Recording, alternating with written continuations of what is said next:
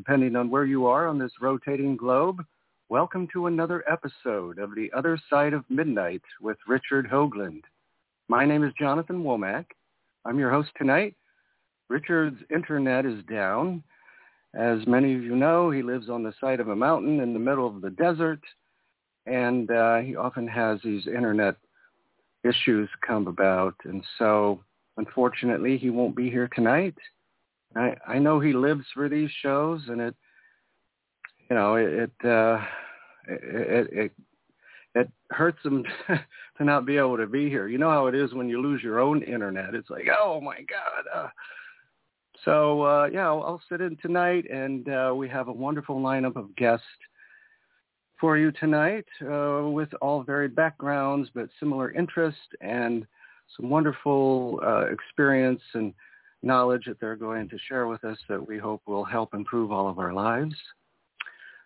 So with that said, uh, we have no news items, so we're going to get right to the show. And my first guest tonight is Russell Targ.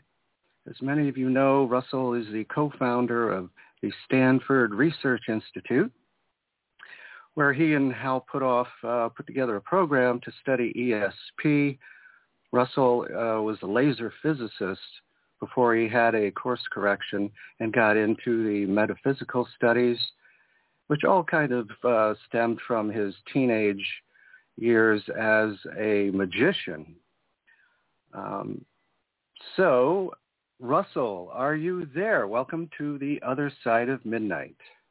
You'd be amazed how many people were teenage magicians. A lot of a lot of people in parapsychology, in fact, were got into the field because of things they had seen on the stage when they were doing fake magic. Then they got into real magic. Really, I you're the only one I've heard of about that, but you say there are others. Well, Arthur Hastings, who's no longer with us, was a excellent magician, and Dean Radin was a yep. proficient magician. Ah. Hmm. And and and other and Daryl Bem. Daryl often presents magic at parapsychology shows, so we shouldn't be losing our credibility by believing things that are shown to us by other magicians.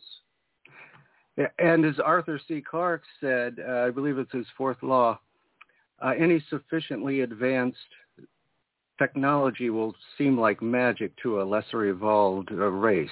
So aliens would come down from the sky and, and they would just seem magical to us. Yeah, I have a magic trick that I did starting as a child to give people a warning not to believe, not to think that everything they see is true. It's a very simple card trick. You say in magic there's the effect and then there's what's really going on. The effect is that I shuffle a deck of cards. You get to shuffle a deck of cards. You fan them out in your own hand. Choose one. Memorize the card and give me the deck back and I tell you your card. Now that's basically impossible to do if what occurs is what actually happened. So what I described is what you think is happening and a magician has to sell you the story of the card trick that he's doing. Do you really cut the cards? Is that's really what's happening. Am I really shuffling the cards? You really get a free choice of the cards in your hand? The answer to all those questions is no. But a magician has to use misdirection so that you will believe what he wants you to believe. And people who are skeptical about ESP research are very frightened that ESP researcher will be deceived by tricky characters who come into their laboratory and know more about sleight of hand and magic than they do. So my principal uh, prowess for getting money for the government from CIA is not that I was a laser scientist or not that I studied psychology in college, but that I was a magician and that I promised them that I was not going to be deceived by any trickster who walks in the laboratory. because everyone is always afraid that those guys with glasses and white coats are going to be tricked, and then everybody will be very embarrassed. Well, yes, I find that uh, some scientists are not spiritual, and then other scientists are. Some of them lack something, and they're just very like who was the guy? Uh, he's got a book that was a, a bestseller where uh, he would tell he would claim all day long, he would argue with you that none of this uh, metaphysical stuff is real until he had his own experience and he found himself, um, you know, he died and he went to heaven and that's that's what it took. And now he's a firm believer and he will argue all day long that this stuff is real. So it, it's funny how so he's arguing from the from heaven that it's real? No he came back and then he wrote a book about his experience. I can't think of his name. If i said his name you'd know him because the book was a, a huge seller. But um yeah he's just one example and I find that too. I I worked with scientists uh, when I was at Harvard for 10, 11 years there. I, I worked with um, you know the cosmologist and scientist and mind-brain people, and so I you know I tend to sum people up spiritually, and I found some of them were just had no real metaphysical mind to them, where others uh, were absolutely spiritual and they followed the science. And that's kind of the way I am. I'm been going out of body all my life, but I see it as scientific and have always had that perspective. So um, now, how did you?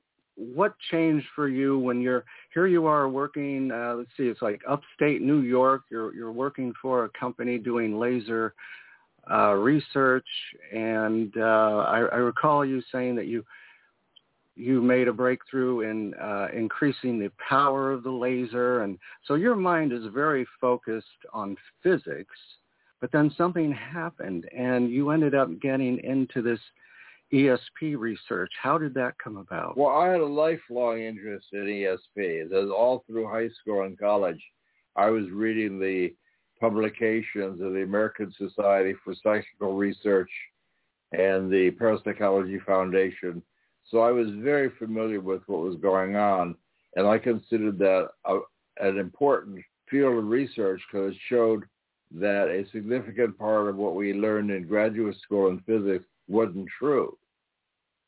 So I, I had a wife and three children, and I was responsible for sending them to school and paying the rent. And I was aware that most parapsychologists who are quite intelligent people, nice people, are also not making very much money.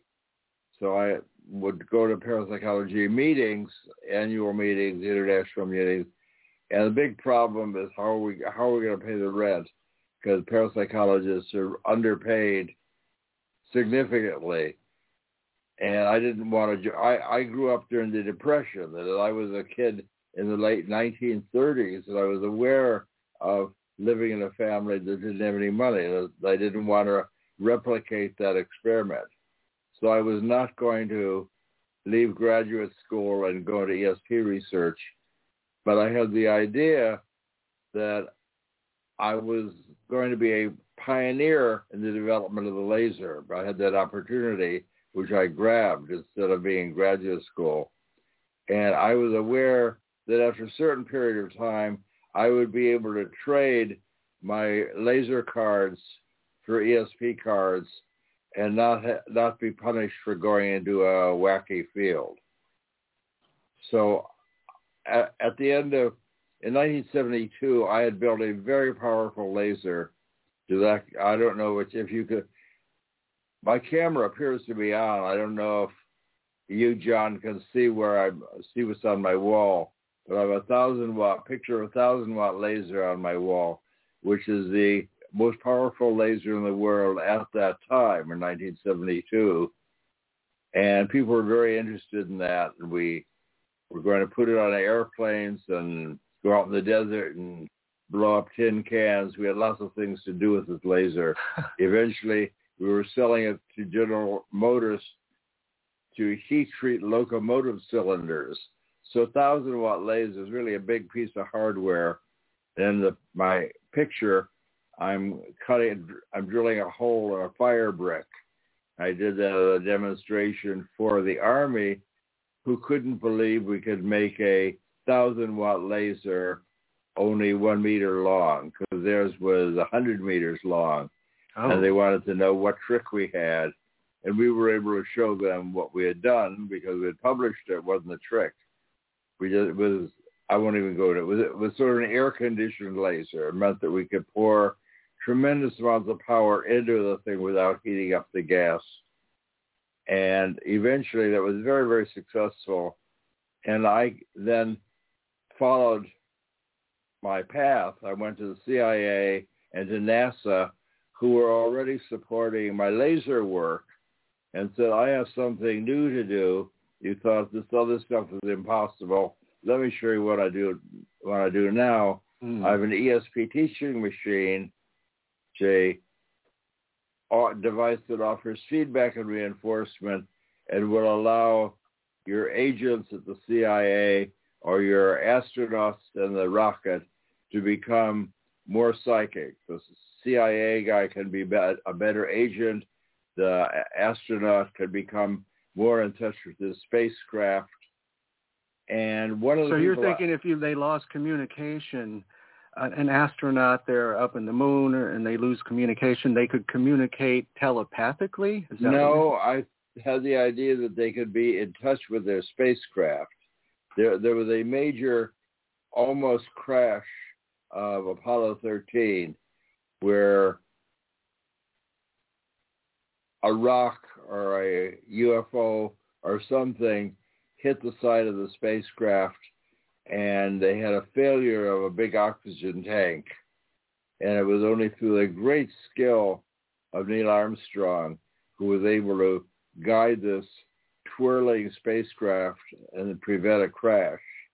And Wernher von Braun was aware of that.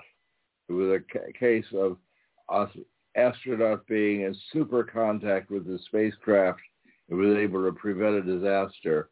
And I had walked in to a meeting on speculative technology and got a chance to tell Wernher von Braun that I had a gadget right here that will help you develop your psychic ability so you can be in touch with the spacecraft.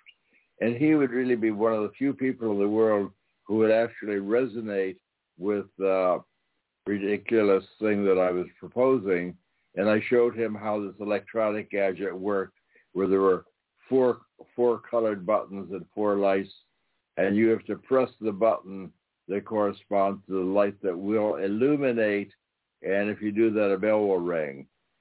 And now, let me interrupt here. Now, now Wernher came from Germany after the war. He had been working on rockets over there, and from what I know, the Germans were much more into ESP and metaphysics than our military was. Is that so? And like many high-level people, that uh, everybody has a grandmother, which indeed he had. She always knew when someone was going to be coming from another part of the country or when somebody was going to die. And he was quite aware that some people were psychic. So he was willing to grab my machine and see if he could make the bell ring. And indeed, he was prodigiously successful. As every time, your chances are one in four are getting the ring the bell. And he again and again was ringing the bell and drew a crowd. And people were watching the great man here mm. really hitting the extra high marks, psychic medium oracle on my game. Wow. And he then took me to the administrator of NASA, James Fletcher, and said, Targ has built stuff for NASA before, built a high-power laser. I knew him at Redstone Arsenal. And he now wants to teach astronauts how to become in touch with their spacecraft. I think that's a good idea, said Wernher von Braun. Hmm. Now, Fletcher, and, was he more of a uh, straight up scientist, or did he have some interest in ESP and metaphysics? He was a straight up scientist. My picture, I have a picture of him in a book that I've just published, published book called Third Eye Spies, and von Braun is there standing in front of his rockets, and Fletcher is standing in a, next to Richard Nixon, and that's sort of the way that they went. And I was only asking for eighty thousand dollars, and von Braun said that's not very much money, and he he's at uh, he he's built stuff for us before, and they want to know where am I going to do this? And I said I had just met Hal Puthoff, who's interested in psychic stuff. He's at Stanford Research Institute, and who should come along at that very moment but Edgar Mitchell, the astronaut, mm. who has just started a program with SRI.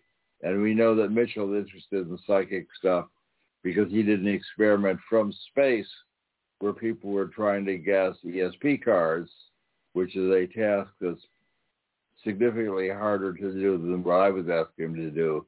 Now, do you know what Edgar, you say he was in contact with SRI to do a program. Do you know what that was exactly? What, what was he doing? Was a future scientist. He wanted to start his organization called the Institute of Noetic Sciences, yes. which looked at the spiritual part of human beings and do research on the spirit, the spiritual part of consciousness. Ah. And he had helped Willis Harman, who's a distinguished science Stanford professor, would head up the organization. And Mitchell agreed to take me to meet the president of SRI, Charlie Anderson. So Edgar Mitchell, Hal Puthoff, another laser physicist, and I uh, met with Charlie Anderson and with a promise from NASA for money, uh, Anderson said, okay, you can do a ESP program here. You just have to keep a low profile. And of course, we did everything but keep a low profile because our first psychic who visited us was Uri Geller, who was interested in publicity and not at all interested in a low profile. Mm.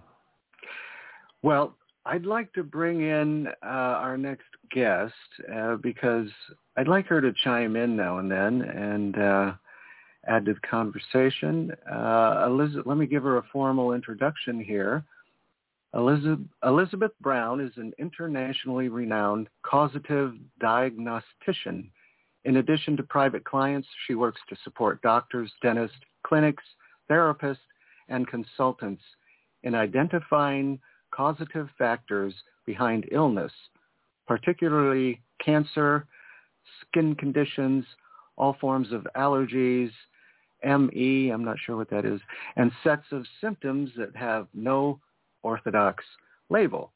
And you can read uh, the rest of Elizabeth's uh, bio here on, on the show page. Let me tell you how to get there. You go to our URL, the other side of midnight.com, and you scroll down and click on tonight's banner, and that takes you to our show page.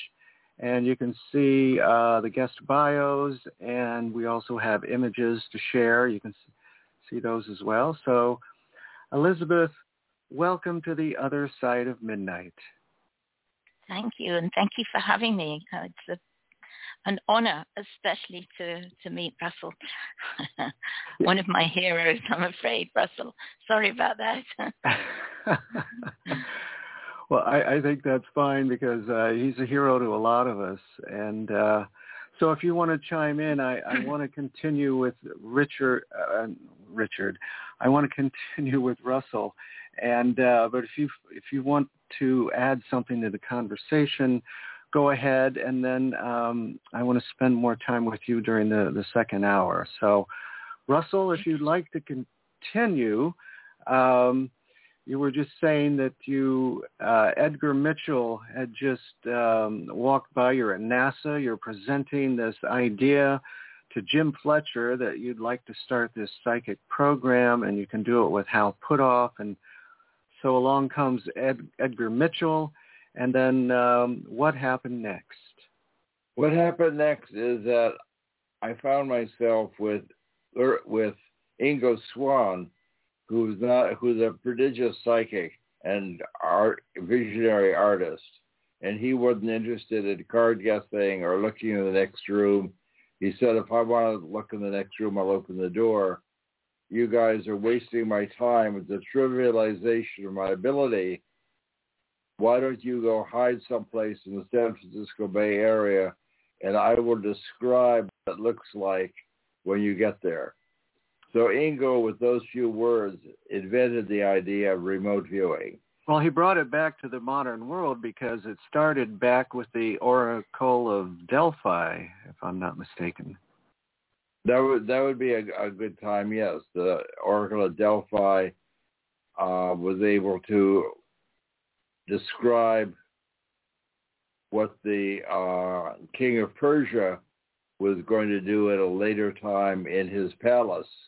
And the Oracle of Delphi described very accurately in poetic terms that the uh, king of Persia would be slaughtering a lamb and a turtle and cooking them together in a brass pot with a brass lid. And he told that a hundred days before the rest of the messengers could get back to verify it. So he was able to look what's going on contemporaneously, but many, many miles away. And the king of Persia gave the organ, the Delphi priest organization uh, a uh, hundred gold blocks which uh, were seen by Herodotus. And he had them specially cast. So they're pictures of these 100 gold blocks as a gift to the oracle because the king was so surprised and pleased that he found the real oracle. Now, but then over we, time, society lost interest or for whatever reason, and then you fast forward to today, and you have Ingo Swann come along and just reignite everything, right? That's right. Ingo Swann reignited it. And the fact that we were at SRI, we, we had Stanford for our first name, and we had CIA for our second name, and we had lots of money. So the reason that we got good publicity rather than bad publicity is that we're a wealthy organization supported by the government and that's the first time that ever happened in the ESP arena. And the other thing that we were doing correctly uh, in uh, Duke University, JB got Rhine with having people guessing cars, which is a very hard task to do because once you know what the cards are, circle, square, stars, wavy lines, the memory of those images stands as noise in your mind. If I if I tell you, for example, if I tell you I had a playing card in my hand, hearts, diamonds, spades, or clubs, what do you see? Well, you, you you're totally familiar from a lifetime of seeing playing cards, and the image from your memory of those playing cards are noise in your channel.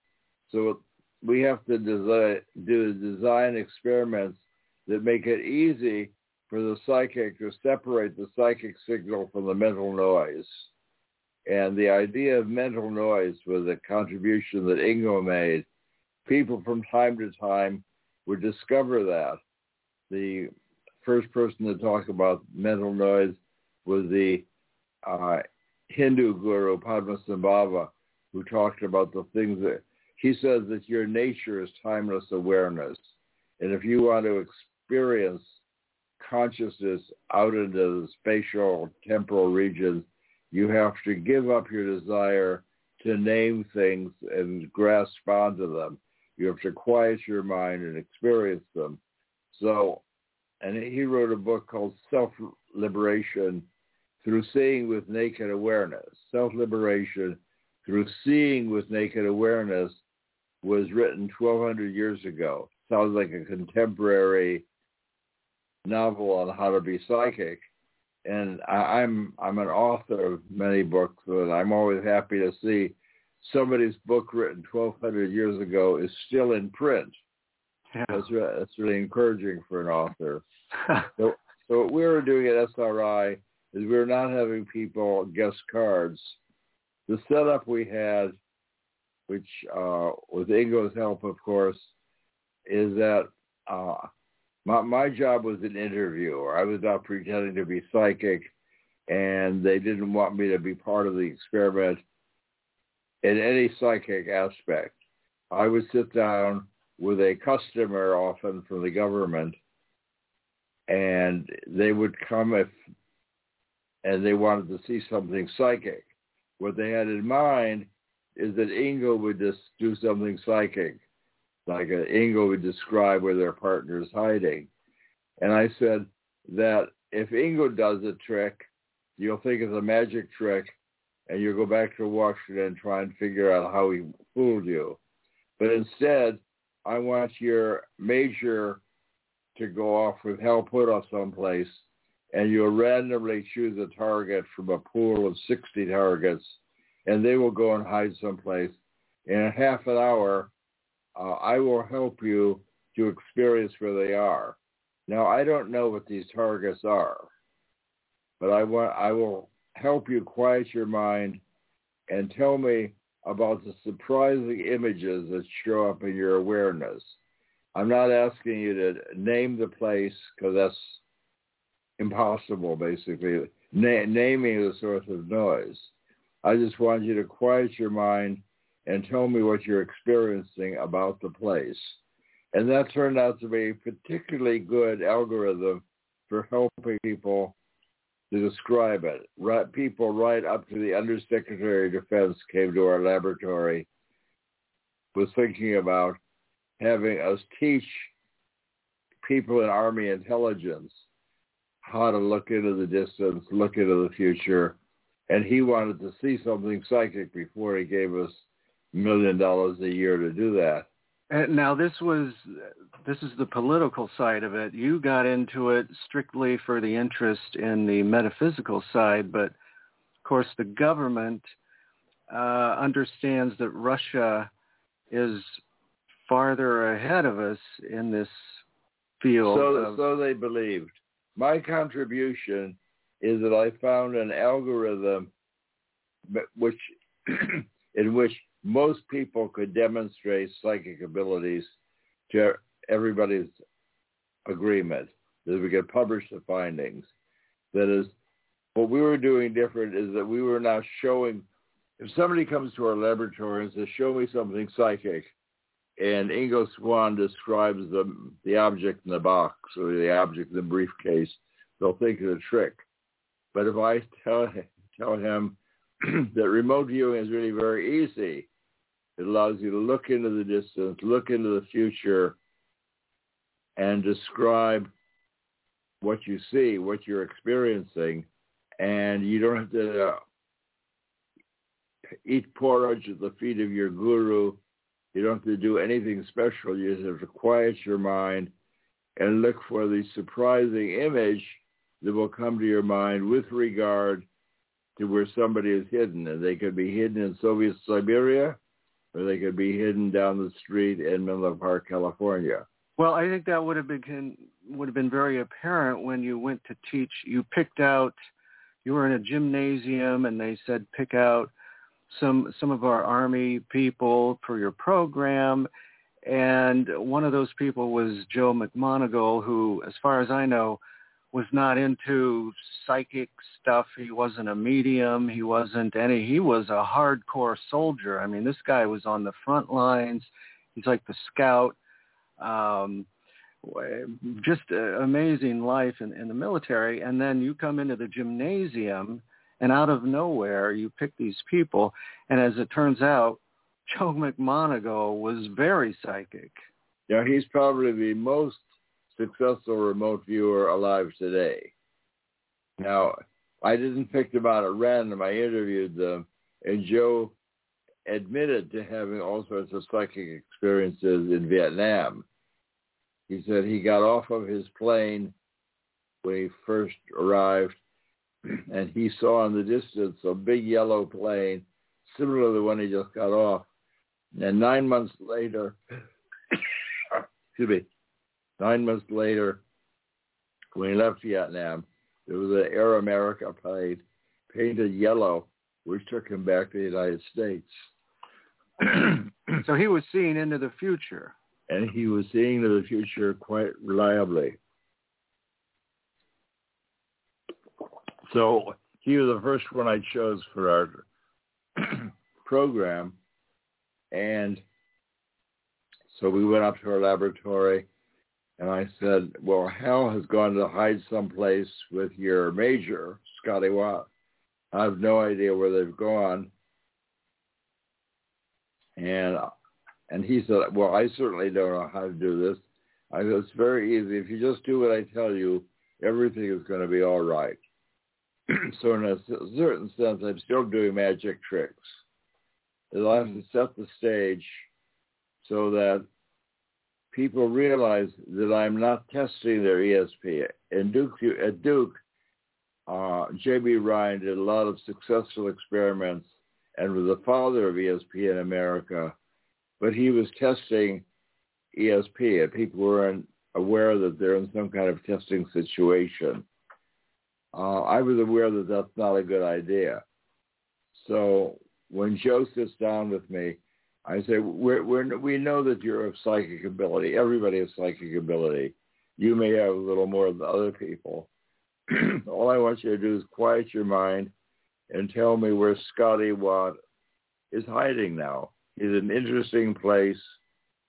San Francisco is full of waterways, bridges, bowling alleys, police stations, everything you could imagine. A very target-rich, wonderful environment. Just tell me what kind of thing. Don't name it. Just what are you experiencing with regard to where he is? So, excuse me if I can interrupt here. I'm just wondering because today we have people that do past life regressions and they use hypnotherapy. Do you think you were uh, unconsciously hypnotizing Joe and these other people, or you're just giving them some guidance? Well, we really don't know what hypnosis is that well. I was, I was definitely setting the stage for success. So before he opened his mouth, I had convinced him that the things he was going to say would be successful. Mm. And that made it that makes it much easier for him to describe this. Then remote viewing, we're always in our, in our principal successes. We, we did do things like looking at Soviet weapons factory in Siberia, which paid our rent for another two decades, where Pat Price, was a psychic policeman, would remarkably accurately describe a weapons factory and a giant crane and other things which were verified later by aerial surveillance. Can, can you take a moment to tell us about the Patty Hearst incident and Pat Price's role in that? Well, let me wind up with Joe first. Sure. So, so Joe, so Joe said, well, what I see is a building, uh, say, long building with pillars in front. As pillars are white pillars and it's dark behind them and it looks like there's a fountain in front of the building, a tall portion in front with the pillars, and long portion behind it, and that's what I get. And he drew a picture of that. And what's nice about working with Joe is he's an excellent uh, graphic artist. So he drew quite a nice picture of what turned out to be the Stanford Stanford University Art Museum, which is exactly a long row building with pillars in front and a fountain in the front of that. So he he basically made a drawing better than most people could do if they were standing in front of the building. Did he draw when he was in Vietnam? Would he sit there and sketch? Did he ever mention that? No, I, I think that I think that not to the best of my knowledge. I never heard of him say anything like that.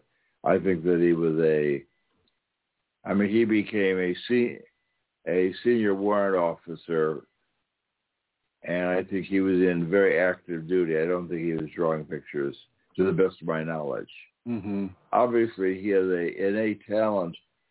Um, as he, in, in all the work we did, he was able to draw from his imagination or psychic sense much more accurately than most people could do standing in front of the building. Mm. I mean, he was a spectacularly accurate in that sense. Now, I should say, to wind up with the Army, I chose six people. Hal and I chose six people, and each of them did six trials. So you would expect if they were matched against real targets, by luck, you would get a one out of six first place matches.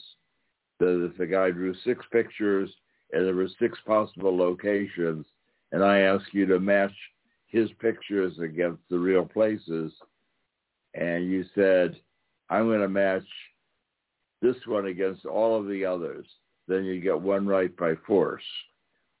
So instead of getting one right from the six people, so you'd expect with six people you get six six right by chance.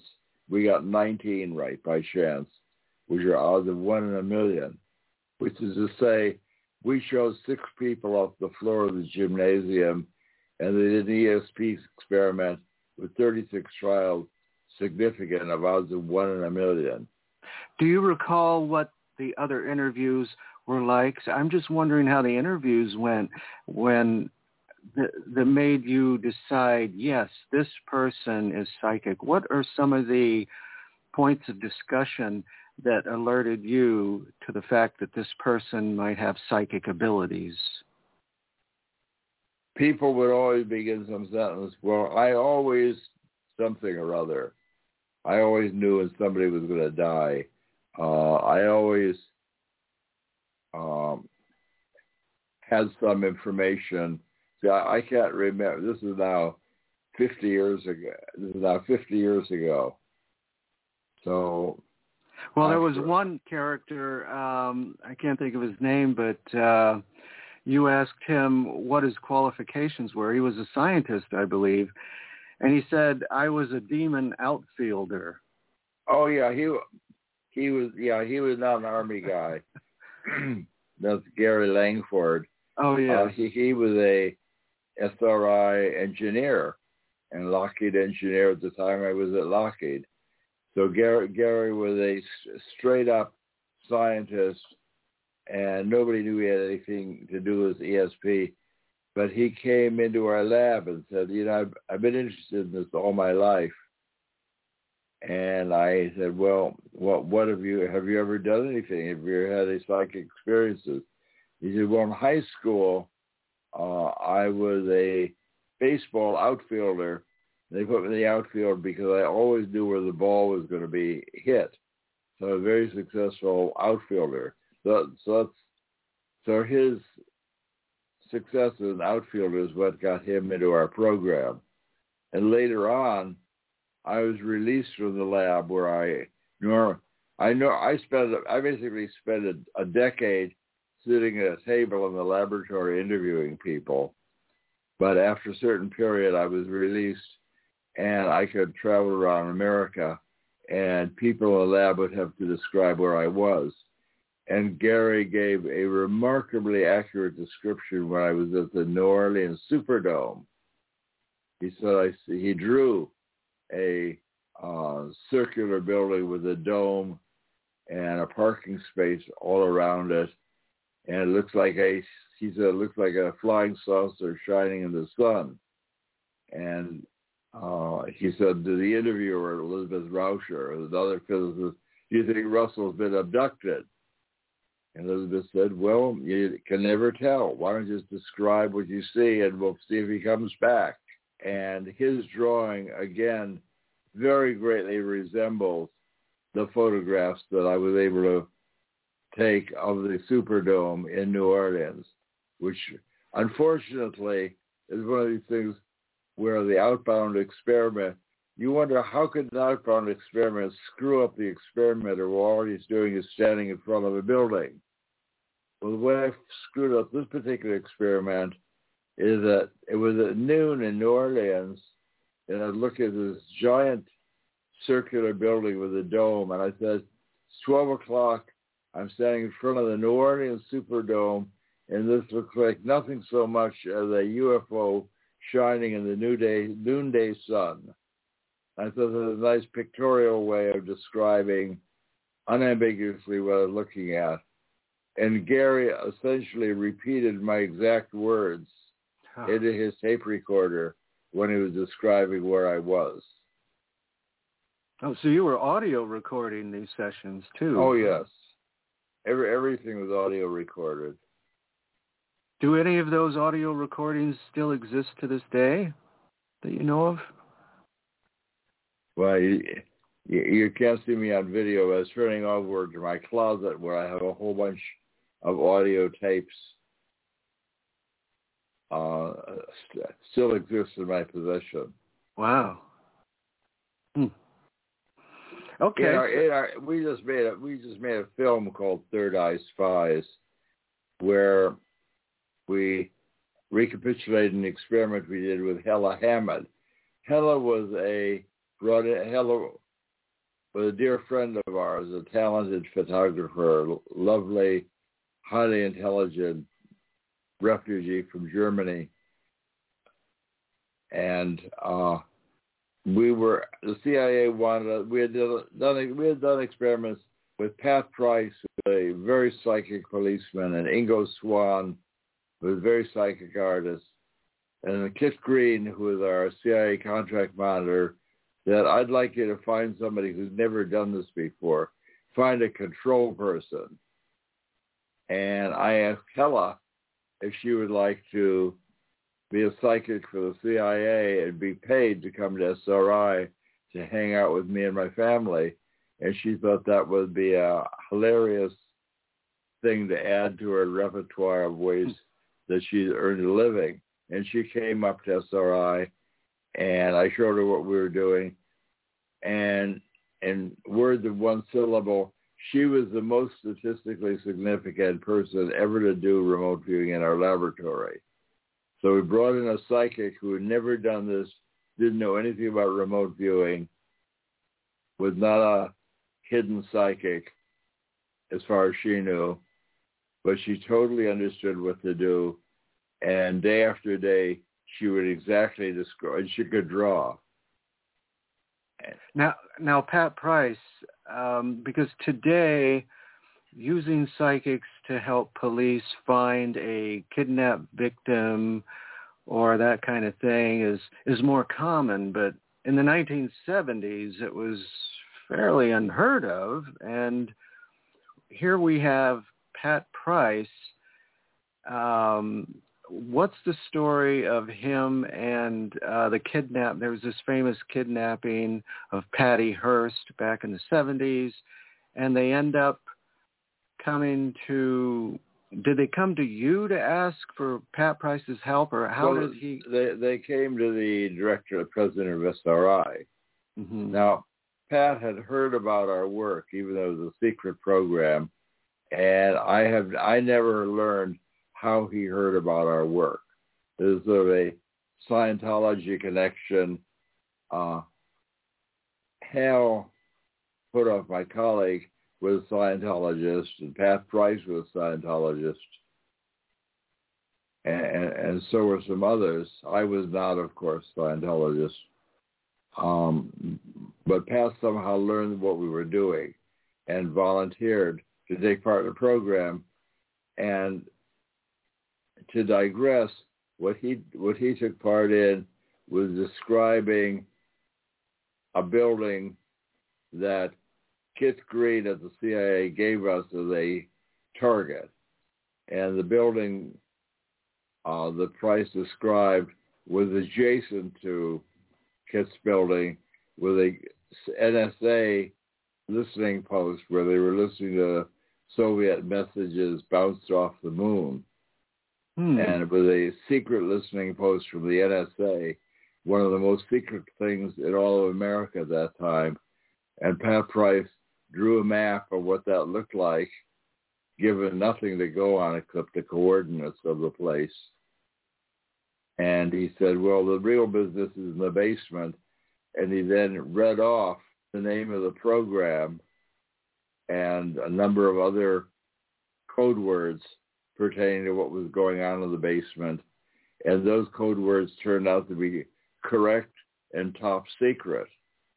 So in my film, the, the reason that I made a film is that Kit Green and our other contract monitor, Ken Kress, agreed to be on camera saying, yes, Price was able to describe top secret current programs in the basement of the NSA not known to any other person. And that was the greatest bona fides that we could ever get for our program.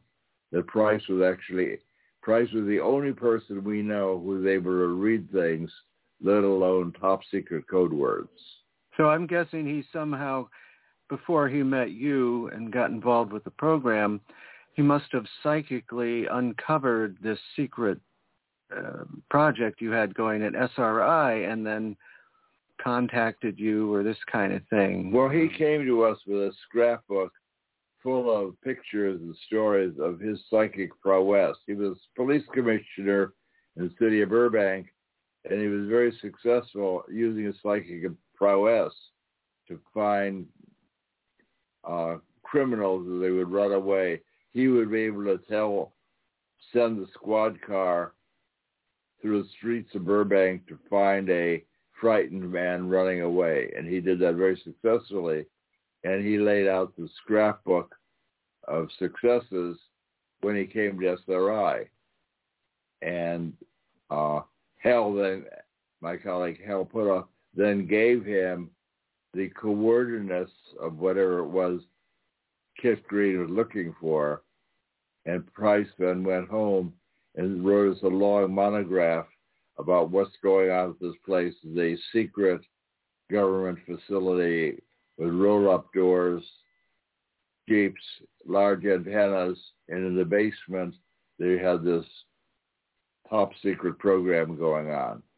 So what he revealed was so secret that the NSA went back to CIA and collared our friend Kit Green and said, what the hell are you doing sending these psychics in the most secret part of American intelligence?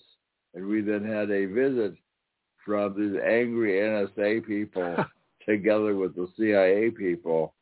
And the NSA guy turned to Pat Price and said, you didn't even describe what he the target he had. You described our place, which next next door. Well, why did you pick our place? He said, Pratt, you don't, Price said, you don't understand how ESP works. In the psychic world, the more attention you have on hiding something, the more it shines like a beacon in psychic space. Hmm. Very interesting.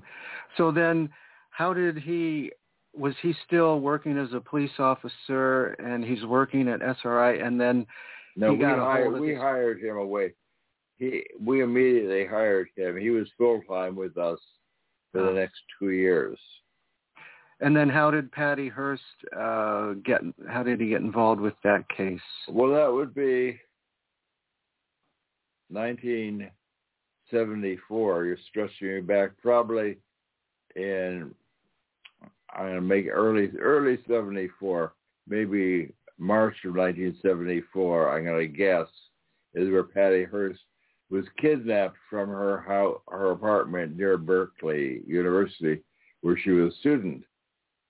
And nobody had any clues at all. Just a bunch of gangsters showed up with their automatic weapons and carried, beat up her boyfriend and sh- shot up the place and carried her away. And that was it. She disappeared. And the police were very upset and her parents were upset. And this is the daughter of a very wealthy Hearst family, published the Examiner in San Francisco. Mm. And they called Charlie Anderson, who's head of SRI, and they they knew. Now I don't know how the Berkeley police knew that we had a secret program at SRI. That, that would be, nobody's ever asked me that exact question. I, I don't know. Some people were aware. For example, we hired Charlie Tart, who was a distinguished uh, psychology professor at UC Davis. He's interested in altered states of consciousness and ESP. But in order to work for us, you had to have a security clearance, of course. Mm-hmm. So Charlie gave a list of distinguished people who could be visited uh, by the FBI to see if Charlie was an honorable person who could be trusted. But the result of that, as will be obvious to anybody, is that you're revealing that Charlie Tart is going to work at SRI on some top secret program that probably has something to do with consciousness or ESP. Mm-hmm. So at least one channel that led to the uh, disclosure of our program was the CIA trying to give a clearance to Charlie Tart and other people. But I know that this happened to Shirley because we talked to people who were baffled by what, why is Charlie Tart getting a secret clearance at SRI? Was this mild-mannered guy interested in altered states of consciousness? What could he probably possibly be doing top secret at SRI? Yes. And then... So Pat Price drove with Hal Puthoff and me to the Berkeley police station. And as soon as we walked in, Price said, I want to see your mug book, which is a big loose leaf binder full of pictures of the usual suspects.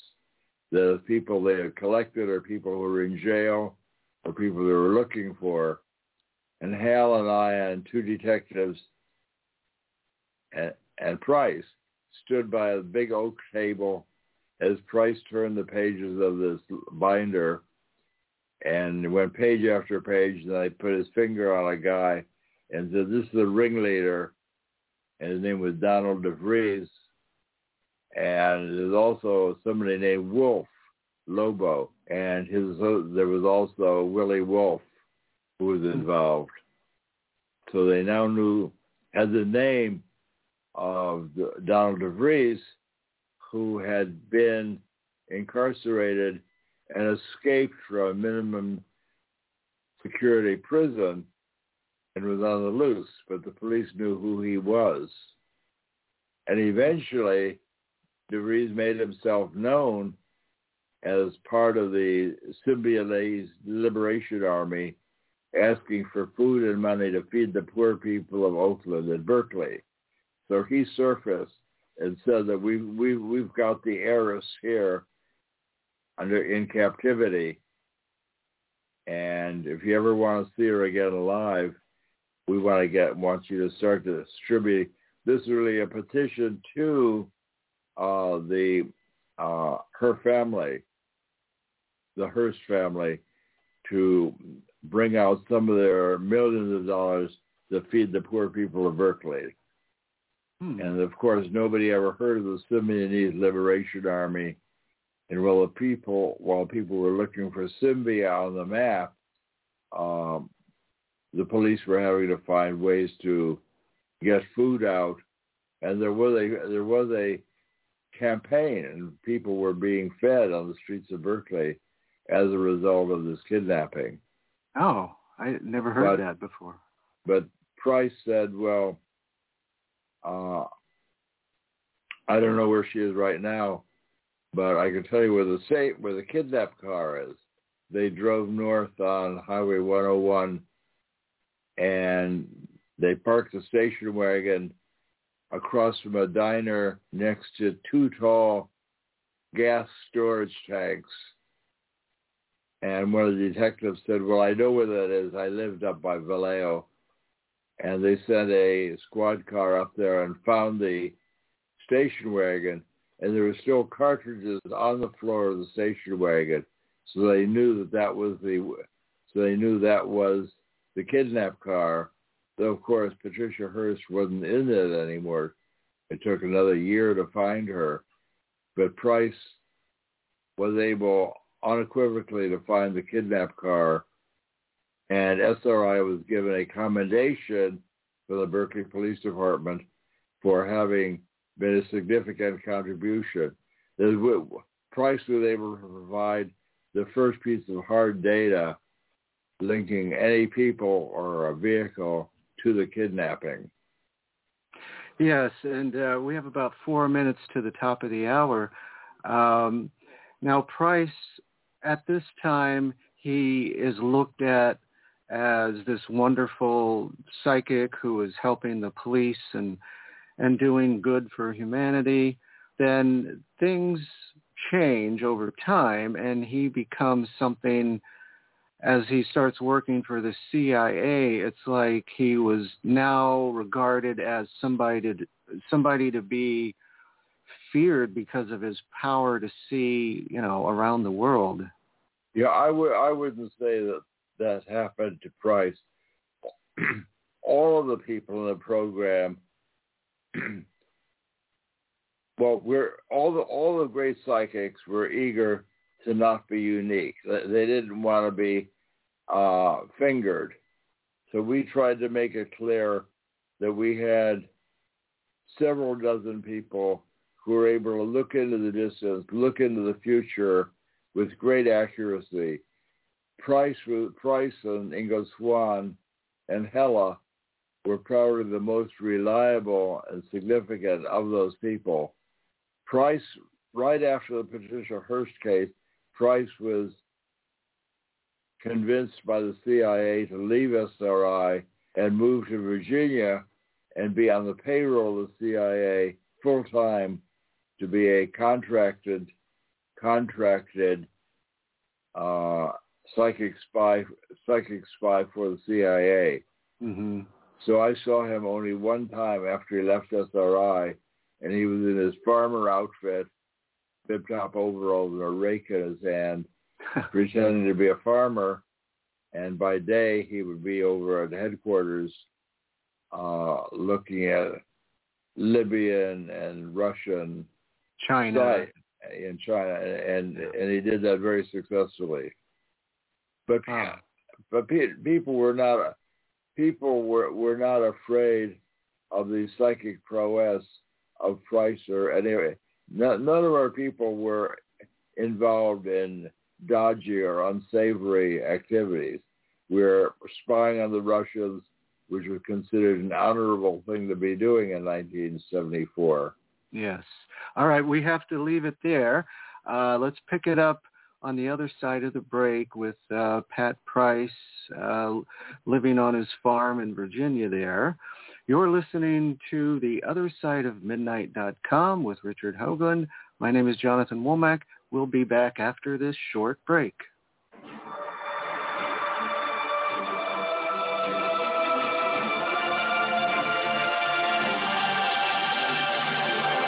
The other side of midnight.com. Join Richard C. Hoagland and an array of fascinating guests as we explore real-world topics and events through the lens of hyperdimensional physics. Join Club 19.5 to gain access to hundreds of archived shows.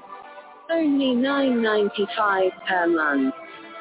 Listen in each Saturday and Sunday to the most compelling and thoughtful broadcasts heard in over 160 countries around the world. Real research, real data, real science. The other side of midnight.com. And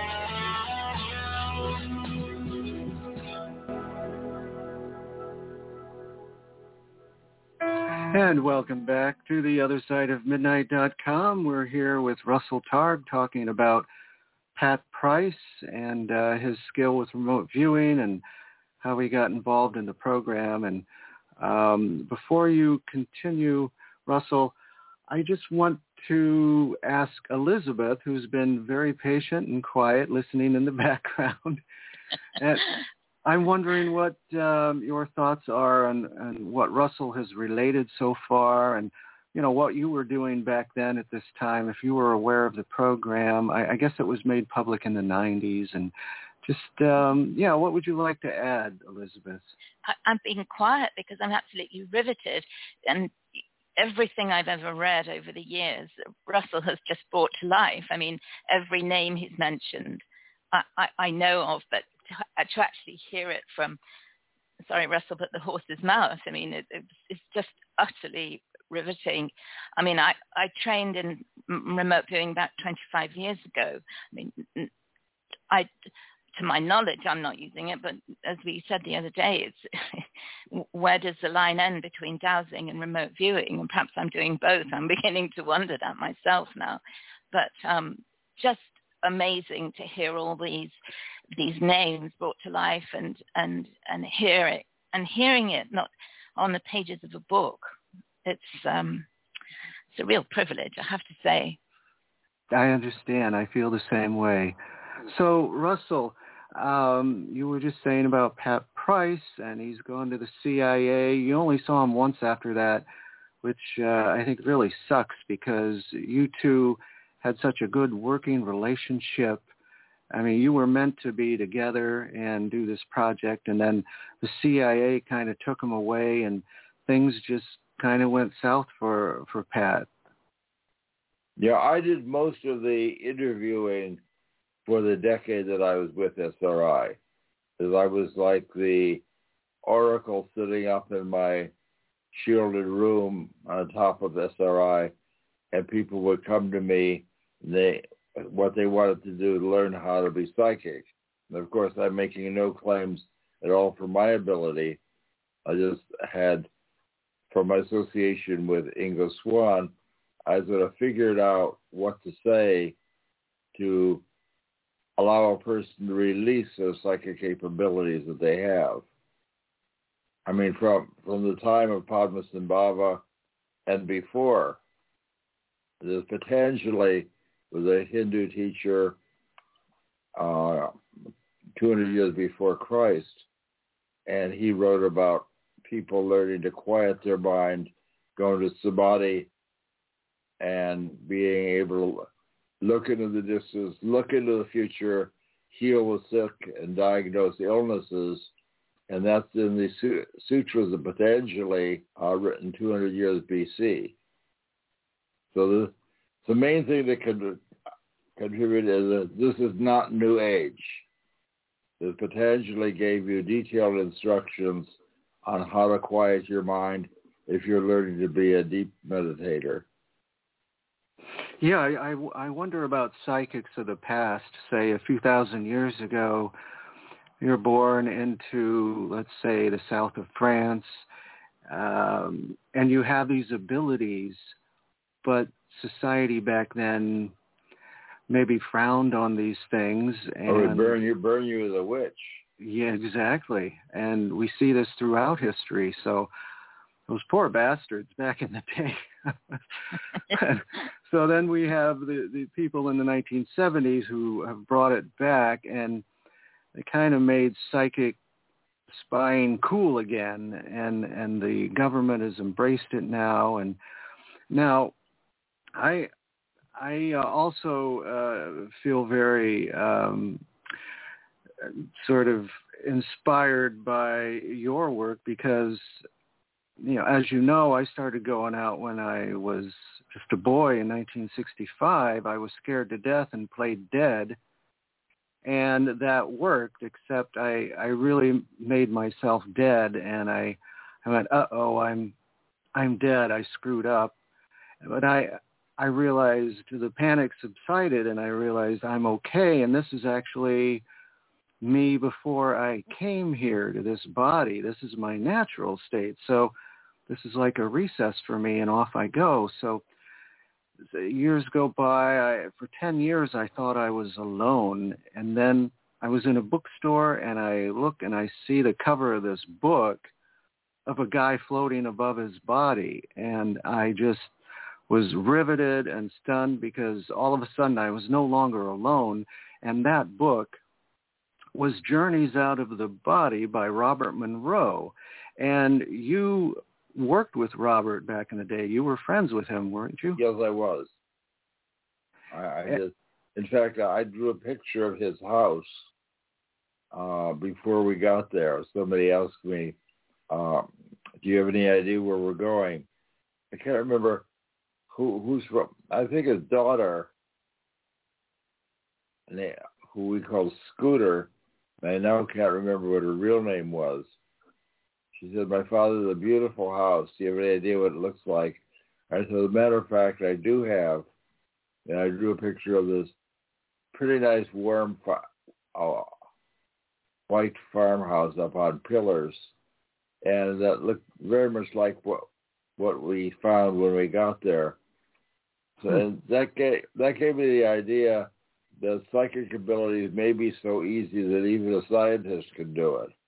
Do you think you were picking this up from just hanging around these psychics? Did it rub off on you? it gave me permission. Gave, I was just sort of in a psychic milieu.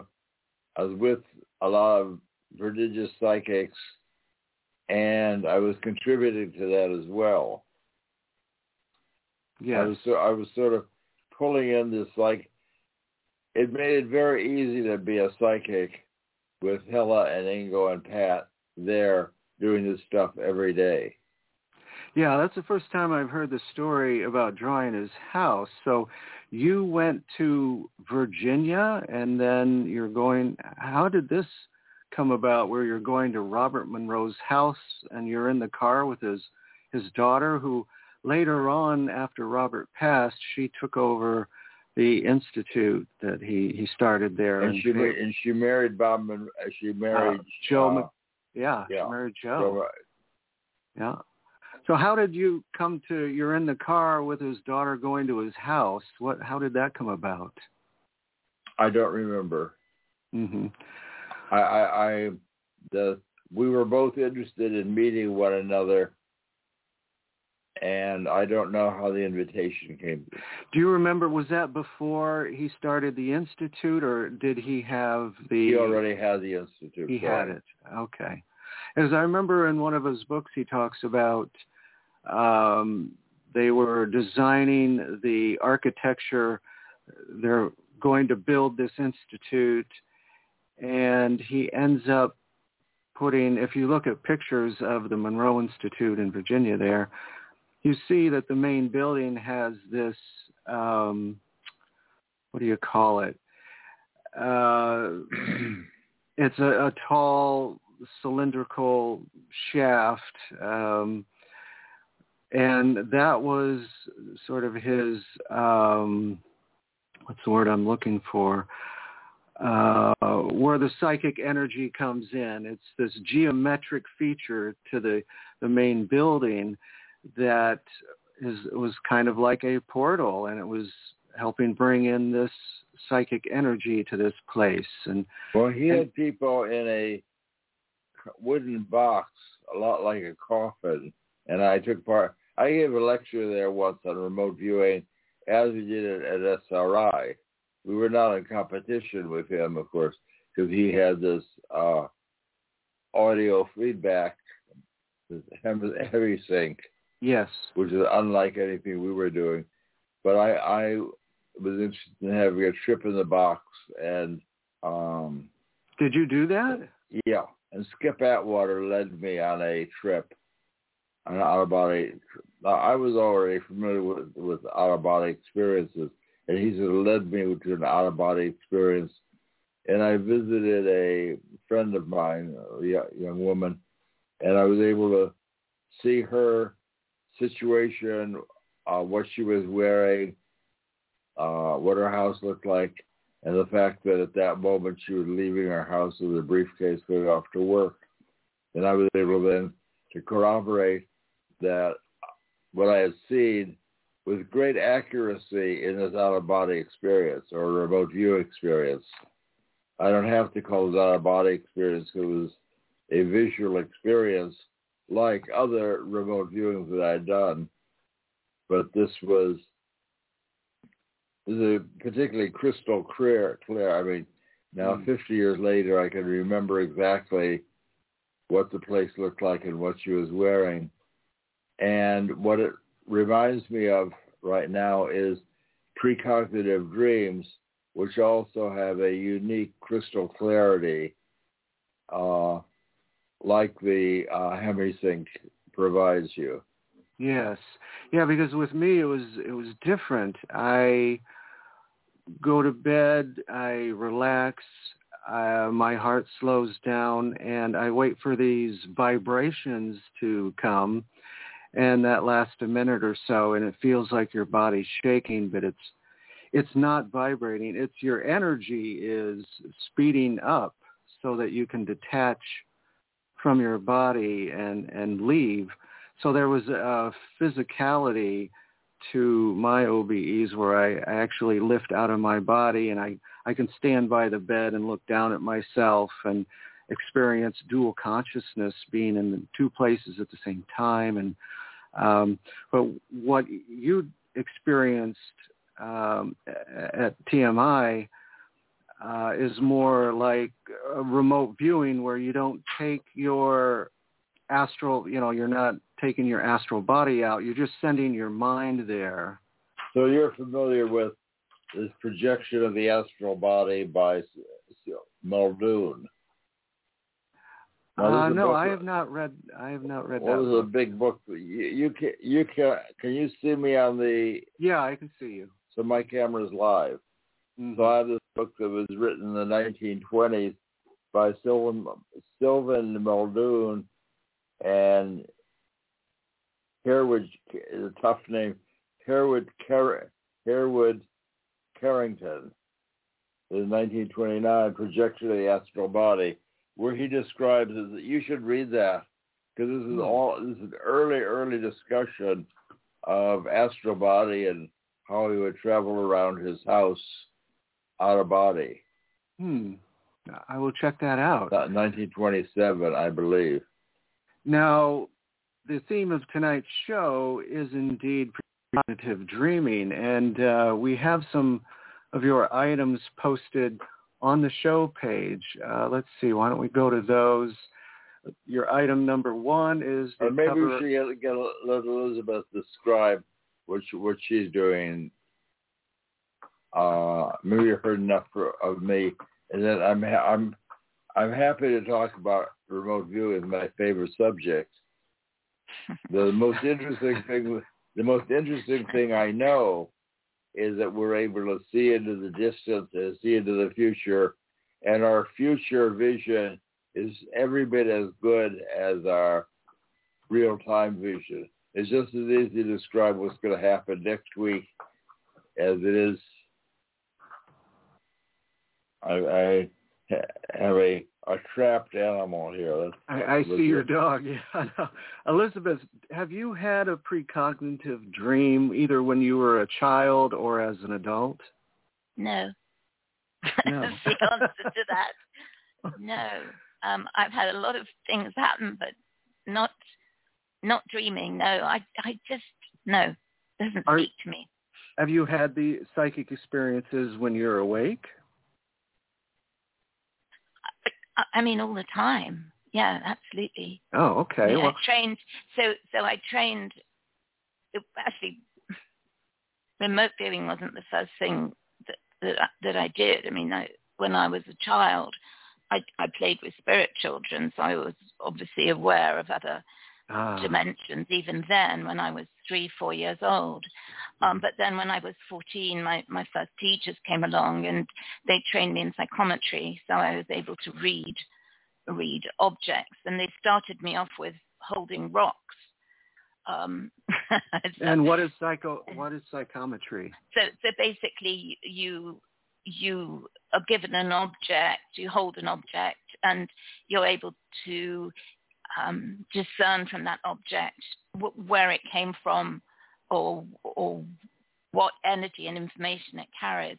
So they, they first handed me a rock and I thought, this is ridiculous. I can't do this. This is, you know, and they said, close your eyes and focus on this muscle. So I closed my eyes and I, I said, I can't see anything. Every, it's all black.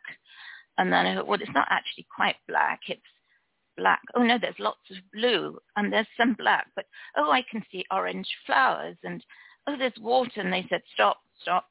You've just described exactly where that rock came from. It, it was from underneath there where their boat was, was moored.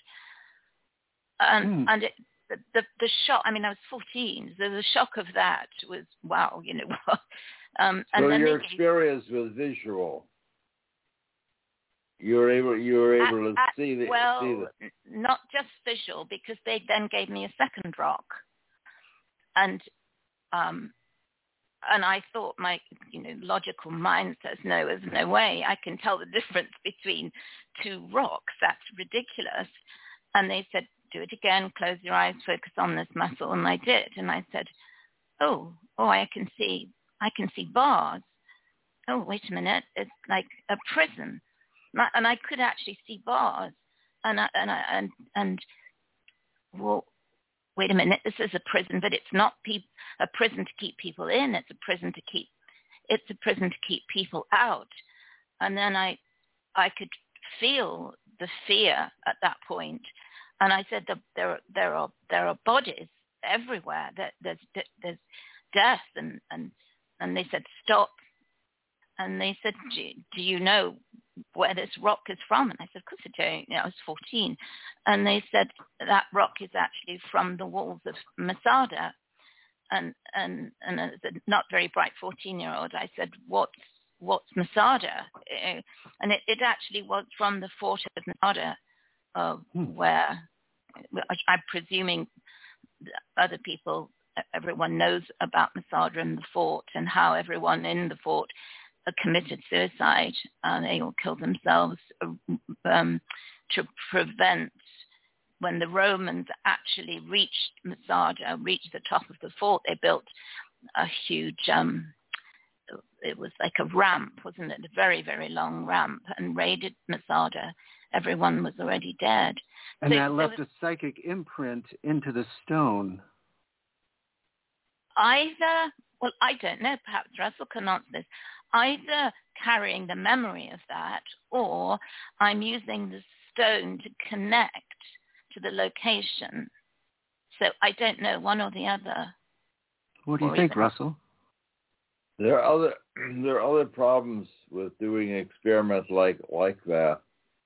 The the the first place I would look to get the and I'm not at all doubting your psychic abilities here, but the, the most readily available source of the information is the mind of the person who gave you the rock.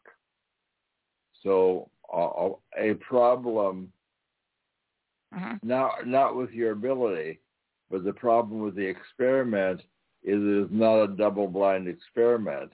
Yes. So what, one of the sources of information is the person who gave you the rock, and another more subtle source of information is the feedback you got at a later time. And we'll, we'll talk about that later. Because I often have, or let's say occasionally have, very sharp dreams of things that I'm going to be shown the next day. So the thing is not is not chosen yet. It's like the front page of the New York Times or what's on television in the next hour, and I will have a dream built around this very unusual thing, and then I will see it. It'll be presented to me, usually on my video monitor that I'm sitting in front of right now, a 28-inch monitor. And for, I get up in the morning, I grab a cup of coffee and turn on my screen to see what's on the front page of the New York Times. And occasionally the thing on the New York Times is some weird thing that I had a dream about. So mm. it's it's very hard to tell in a situation where the feedback is not controlled. Uh-huh. And this this is an oh this isn't a fault with your experiment. It's an open question and ESP research is a very very difficult question as we see people with better and better psychic ability, they have more and more interesting places where they can get the information. So in words of one syllable, the question that people worry about now is what's the target? Is it something you see in the future? Is something in the mind of the experimenter? Or is it the place where the rock actually came from? And I have no opinion about about that. But but but you you asked me the exact question. Doesn't that show that Elizabeth was able to see Masada? And the answer is well, uh, it doesn't actually. It could be, could be, but you have to you have to do more thoughtful experiments to show that she's actually seeing that place and, and not uh, reading the mind of the person who gave her the rock. Is that's that right. Okay. Or, or, or my current interest, I'm interested in precognition. Can you can you see what's going to happen in the stock market, or who's going to win the ball game? Uh, where do you where do you look to get that information? And a number of people, we did that very briefly we did that very successfully. He forecasted change the silver market and made a quarter of a million dollars on the front page of the Wall Street Journal. So for a, a while, ESP was real as people were pondering what we had done. This is after after SRI, and and it's unclear. I, I'll tell you later how we did that, but it's always unclear. We know that you can, what it appears that we were doing is reading the big board at the commodity exchange because we're we're selling silver short the rising market and doing that successfully. So it looks like somebody's sitting in our lab reading the big board at the commodity exchange. But we know that that's very, very hard to do. You can't read anything except for past price. Um, well, we have about five minutes to the bottom of the hour. I, I wanted to throw out a recent experiment I did because I've been doing these experiments experiments myself uh, since uh, I was a boy going out. And um, you know, I, I'm not a double blind this or that. I was just doing this uh, off the cuff.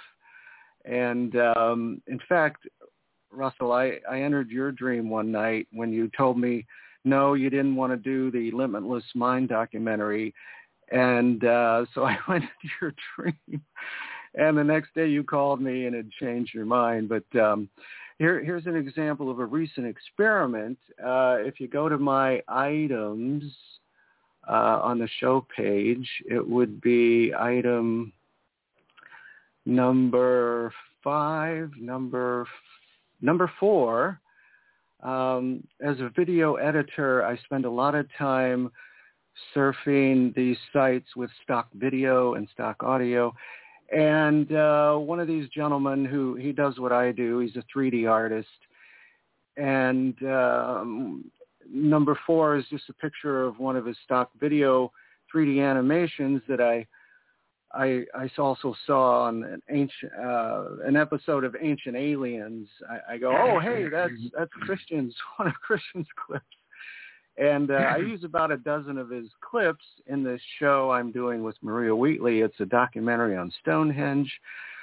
So I'm sitting here and I thought, you know, out of Christian's 650 stock video 3D animations that he's made, and they're they're nice and stylish, and he's just got a real nice um, way about him, and he has nothing on state parks. You know, I'm immersed in Arches Park uh, here in, in the Southwest, which has been um, put forth as interesting erosion, and I know differently. It's uh, these, this is an ancient race that has uh, sculpted all these monuments, and and it's uh, you know a hundred million years old, and and all this is going on. So I I said. I'm going to go into Christian's dream. I don't know who he is or where. I I don't know anything about him. I've never emailed him or I, I've downloaded his videos anonymously. So he just there's no way he knows who I am. So uh, I go into his dream and I ask him to do an animation um, where Maria is meditating in at Park Avenue. Park Avenue is sort of the center of Arches Park and seems to be even the center of the planet when it comes to these portals. So I asked him to do something uh, to put Maria in Arches Park and uh, then I kind of forgot about it. And you know, I'm busy editing and doing my thing, and and um, then I kind of get this ping a couple of months later. Uh, I guess that was uh, about January, you know, a couple of months ago, and I go on Christian's page there with all his videos, and I'm scrolling through. He's got he's got two new videos, and The first video is my item number five, and this is what Christian made. It's a woman meditating at Park Avenue in Arches Park. And here we see the courthouse towers, uh, Park Ave on the left and on the right. And this is where I've been immersed for the last few years. So this tells me that I was successful in in uh, the power of suggestion, where I go in somebody's dream and ask them to quit smoking or this kind of thing, and so um, I, I consider that experiment a success. Uh, with that, we're approaching the bottom of the hour. You're listening to The Other Side of Midnight with Richard Hoagland. My name is Jonathan Womack. We'll be back after this short break.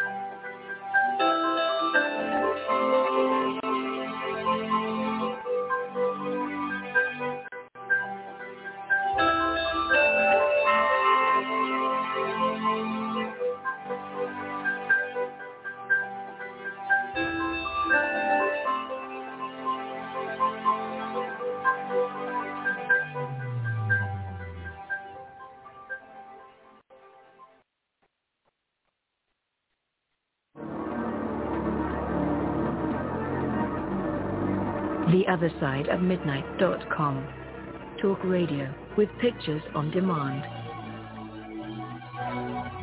Liberate your hyperdimensional time scale and non-linearly access over 400 hours of conversation at the cutting edge of science and thought. Join Club 19.5 to get access to exclusive content that fits your interests and time schedule filter episodes by guest or subject. Membership costs $9.95 a month, 33 cents a day.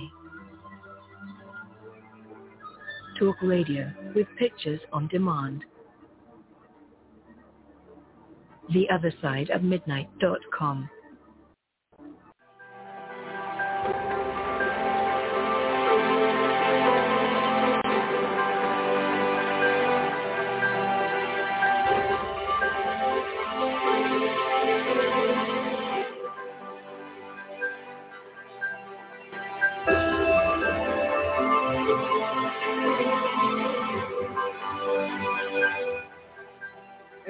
welcome back to the other side of midnight. I'm here with Russell Targ and Dowser Elizabeth Brown. We're waiting for Maria Wheatley to check in with us. Uh, sh- she lives near Stonehenge, and it's possible she overslept. So if you're sleeping, uh, Maria, I'm going to enter your dream here psychically and ask you to wake up and and get some coffee going and come join us on the show. So until then, um, Russell, would you like to continue with your precognitive dreaming? I, you sent some pictures uh, to share with our audience. Would you like to talk about that?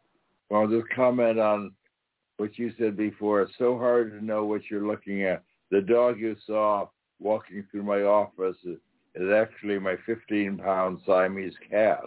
Oh, my my dear my dear friend Zeno become my constant companion lately. yeah, I think cats are psychic, and you know there was an incident with Robert Monroe that resonates with me because I've had these time travel episodes where I went back to help myself, and he had a similar one where in his first book he gets out of his body and something jumps on his back and freaks him out and he's he gets back in his body and whew, the next night he goes out something jumps on his back and he freaks out. And the third night eh, he's really freaked out now because this thing gets on his back. He can't get it off. He's crying and sobbing praying for someone to come help him and a light appears on the other side of the room and comes toward Robert, and it's a figure. And the figure reaches behind Robert and lifts cat off of Robert's shoulder. The cat had passed away and still slept on the bed with daddy and mommy. And what happened was in his third book, about 30 years later, Robert goes out of body. He gets a signal. He follows it it's him 30 years ago crying and sobbing with a cat on his back. So Robert reaches around to him 30 years ago, pulls the cat off Robert's back and shows it to him. And Robert quiets down and gets back in his body. So this confirmed that what I was doing, going back to help myself, was was real. And um, yeah, so what do you think about that, Russell? Yeah, I think cats are very psychic. I, I believe that. I could be reading on the couch where I spend a lot of time, and I can just think, gee, it's a it's an hour now. I haven't seen Zeno. Zeno, are you around? And within a couple of minutes, I hear his little bell jingling, and he comes and pounces on my belly, and then I know where he is. But I wanted to ask Elizabeth a question. As a healer, uh, on, on my telephone, I get many, many notices these days about the hazards of COVID vaccine. It is hazardous to your health, can have all sorts of bad effects, like giving you shingles, which I, I did have shortly after getting a, my fourth COVID vaccine, I got shingles, no doubt about it, and I got I got better pretty quickly. But I've no no doubt that something like a weakened immune system set me up to get shingles. I wonder if you've thought about that. if I could just say, I I don't um, I'm not actually a healer. I, I don't actually do any healing myself. The way that I use dowsing is to identify causative, contributory, and trigger factors behind either a specific health condition or a set of symptoms that have no orthodox label. Um, and I specialize in cancer, so I'm able to tell somebody exactly what caused their cancer, their, their own recipe, and it varies from every, everybody is, is different. Um, I, it, it's going to be very controversial um, because I recently did a, a 10-hour webinar on the so-called pandemic and the so-called vaccines. They aren't actually vaccines by the official definition of a vaccine. And um, I can, from all the research around all from around the world, and this is research from from doctors and scientists. Well, this program loves controversy, so you should feel free to say whatever whatever you feel if you can shed some light on the propaganda, it'd be very interesting to know what the truth is. It's first of all okay. Um, the, the, reason I was being a little bit cautious because after doing it this ten-hour webinar, um, I was um, under quite serious attack afterwards, uh, warning me off. But uh, that things have now moved on, and of course, now that most of the world is waking up to the horrors of the vaccine, uh, the death rate is up in every single country that gave the vaccine. But there's some pretty horrific ingredients um, in this this jab. I'm going to call it a jab, um, which would which would absolutely compromise an immune system. Um, one of them, which has actually been proven in laboratory experiments, is, is graphene oxide which leads to the to the rouleau blood clumping effect and many many other things. But it does it does shut down the immune function. Um, what graphene oxide doesn't like is um, uh, is, is glutathione. So antioxidants, antioxidants, antioxidants. That's you really need to focus on that. Get the graphene oxide out. Um, and get the anti- antioxidants in. That would be my my my first comment on that. I haven't had I haven't had a single vaccine, and nor would I now knowing what the ingredients are. And it's not it's not just um,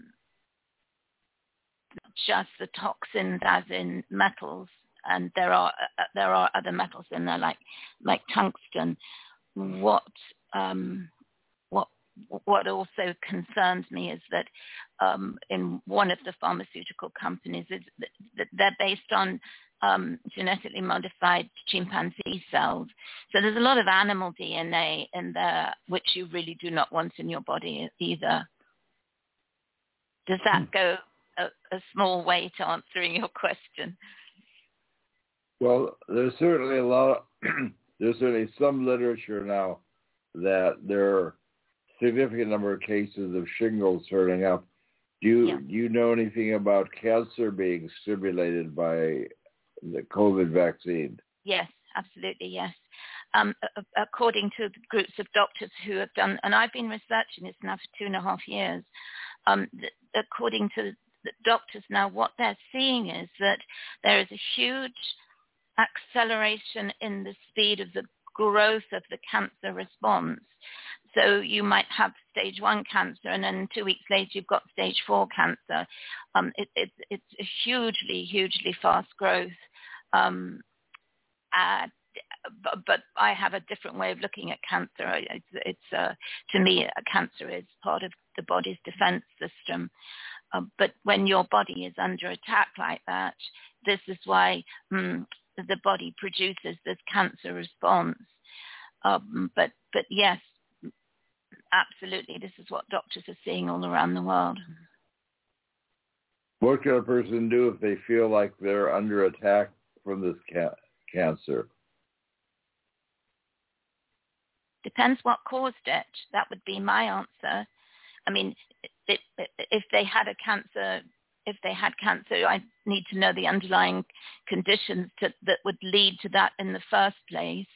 Um, I mean, there are very roughly there are three main groups. So um, it's either a crisis of toxicity, which a vaccine obviously would give you, a crisis of nutritional deficiency, which having those toxins in the body um, blocking receptor sites would stop the um, uh, nu- the nutrition that you're getting either from supplementation or your food from being either bioavailable or, or absorbed into the body.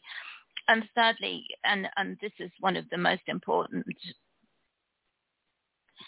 underlying factors, is actually either a mental, emotional, psychological, spiritual uh, state, um, let's say sort of uh, inappropriate conditioning and under that heading, I would also I would also put things like um, uh, bereavement and um, uh, suppressed stress.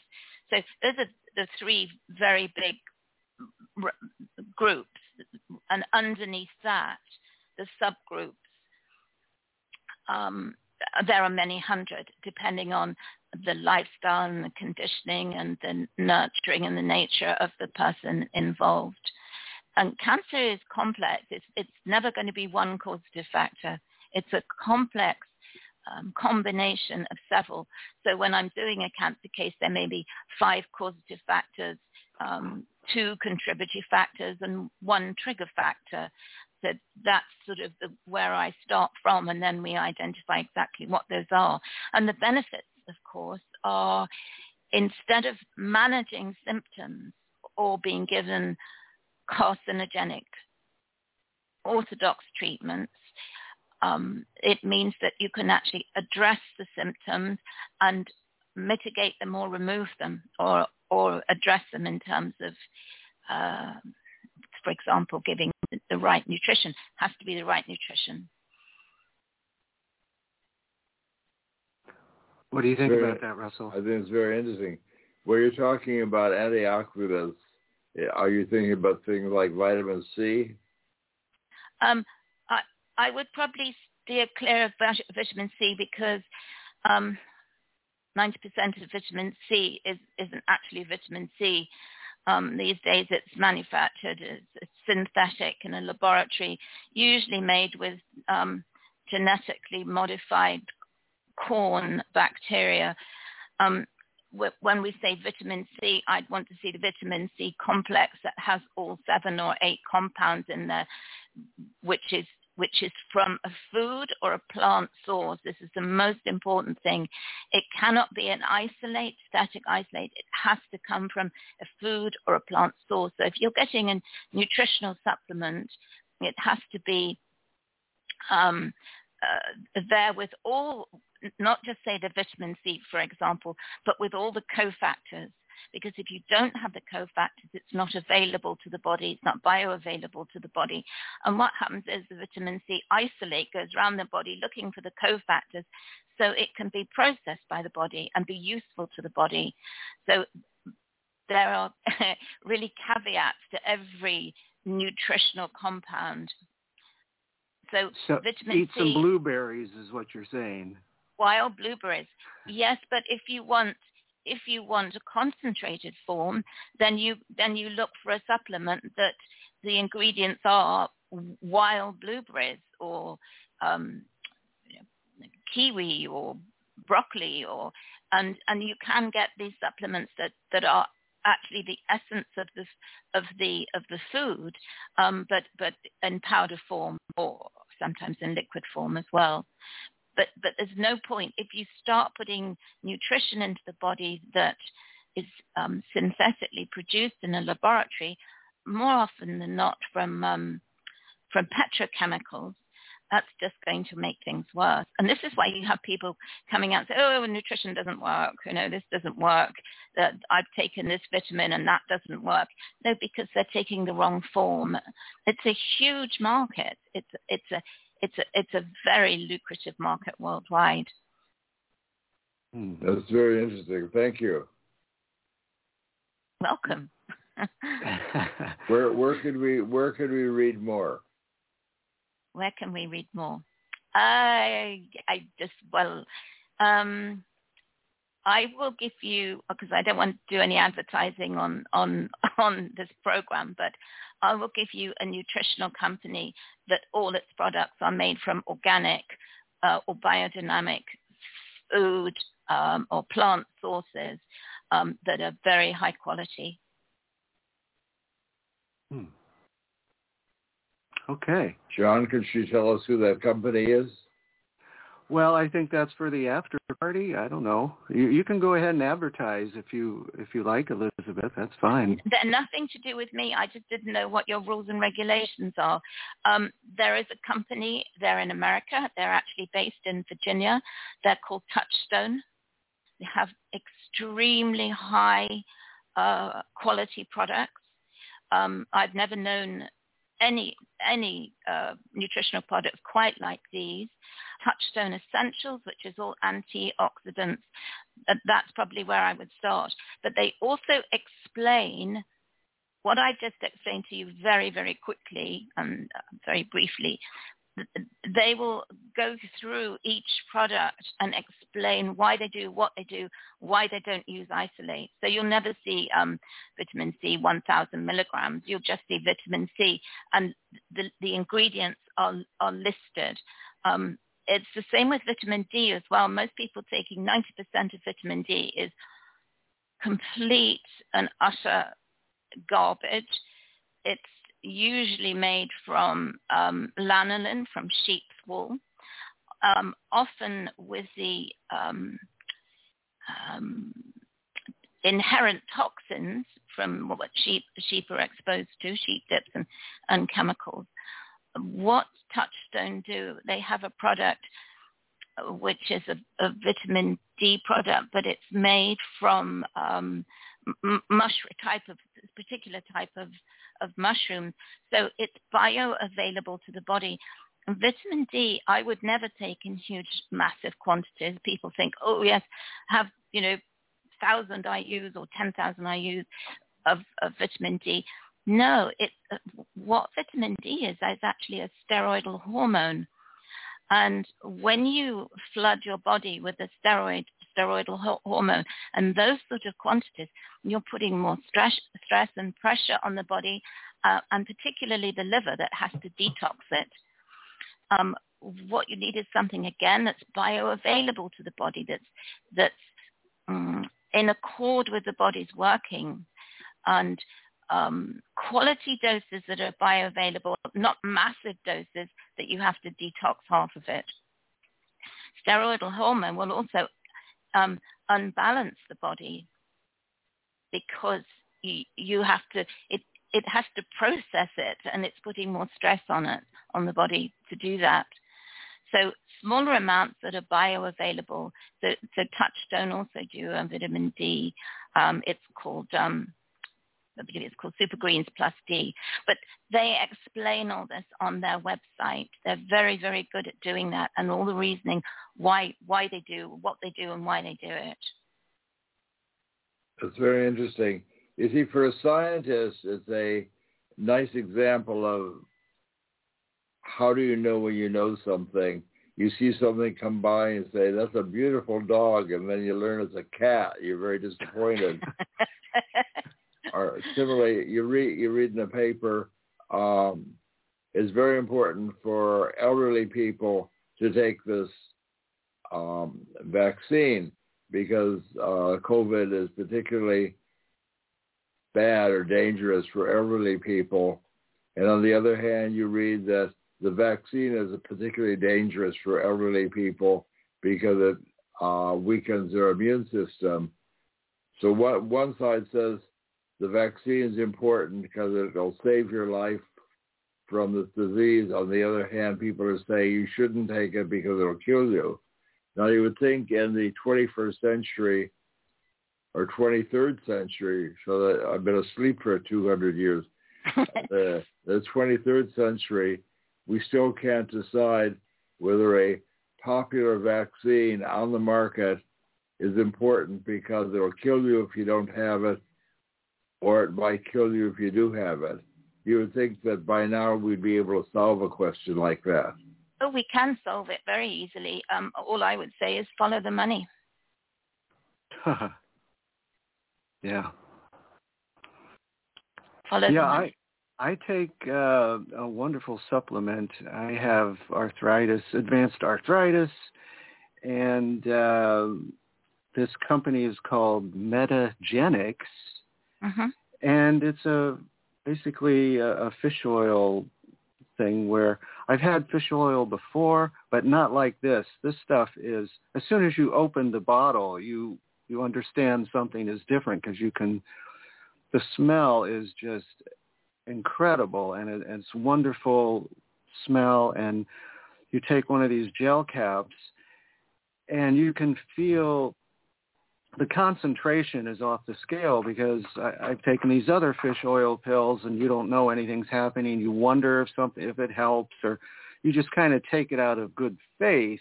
Whereas this this Metagenics, these gel caps, you can feel them. Oh my God! Like it's honey going into your joints. You, you can actually feel it working. It's it, you notice the difference uh, right away. Or if you're that... psychic, you can tell just by holding the bottle. Absolutely. and if you're a dowser, then you calibrate the bottle to how much is this in in my best interest, um, or how much is it to my detriment to take this supplement? How much is it? How much is it this product in my best interest? And calibrate it on a scale of 1 to 10 or as a percentage, how much is, is a supplement to my detriment? That's and, interesting and, because I, I take, it says to take two a day, but I, I take one because that seems to work for me, just mm-hmm. taking mm-hmm. one. Again, you can you can dowse on the optimal dosage. What's the optimal dosage today, this week, this month? How long? That's what I'm, you know, that's what I'm using dowsing for also. Hmm. And I would never leave, let, never ever leave a supplement, you know, just to have faith in it, um, because the companies they excel at, at marketing, and um, ruthlessly, my uh, the, the foolproof way is to dowse. Then you're getting the truth. As long as your mind is programmed for only the truth, only now, truth. When you say dowsing, are you talking about you're holding that rod in your hand and you put the rod near the bottle of uh, vitamins, or how does the dowsing come into play? Well, well, whatever tool you use. I mean, I do use rods because I was taught with rods in America, by the way, in in Virginia, um, by an amazing man who who teaches Native Americans their lost arts. He told me to dowse in one night, um, so I, using rods, or some people use a pendulum. Um, for me, I don't need the bottle. I don't need. I don't need the object there. I, I just extend consciousness um, to connect with, with the product and and dowse that way. Hmm. Good for good for you. I think that's a straight path. I can, I can tell you an experiment that's a little bit like what John is doing and what you're doing. Um,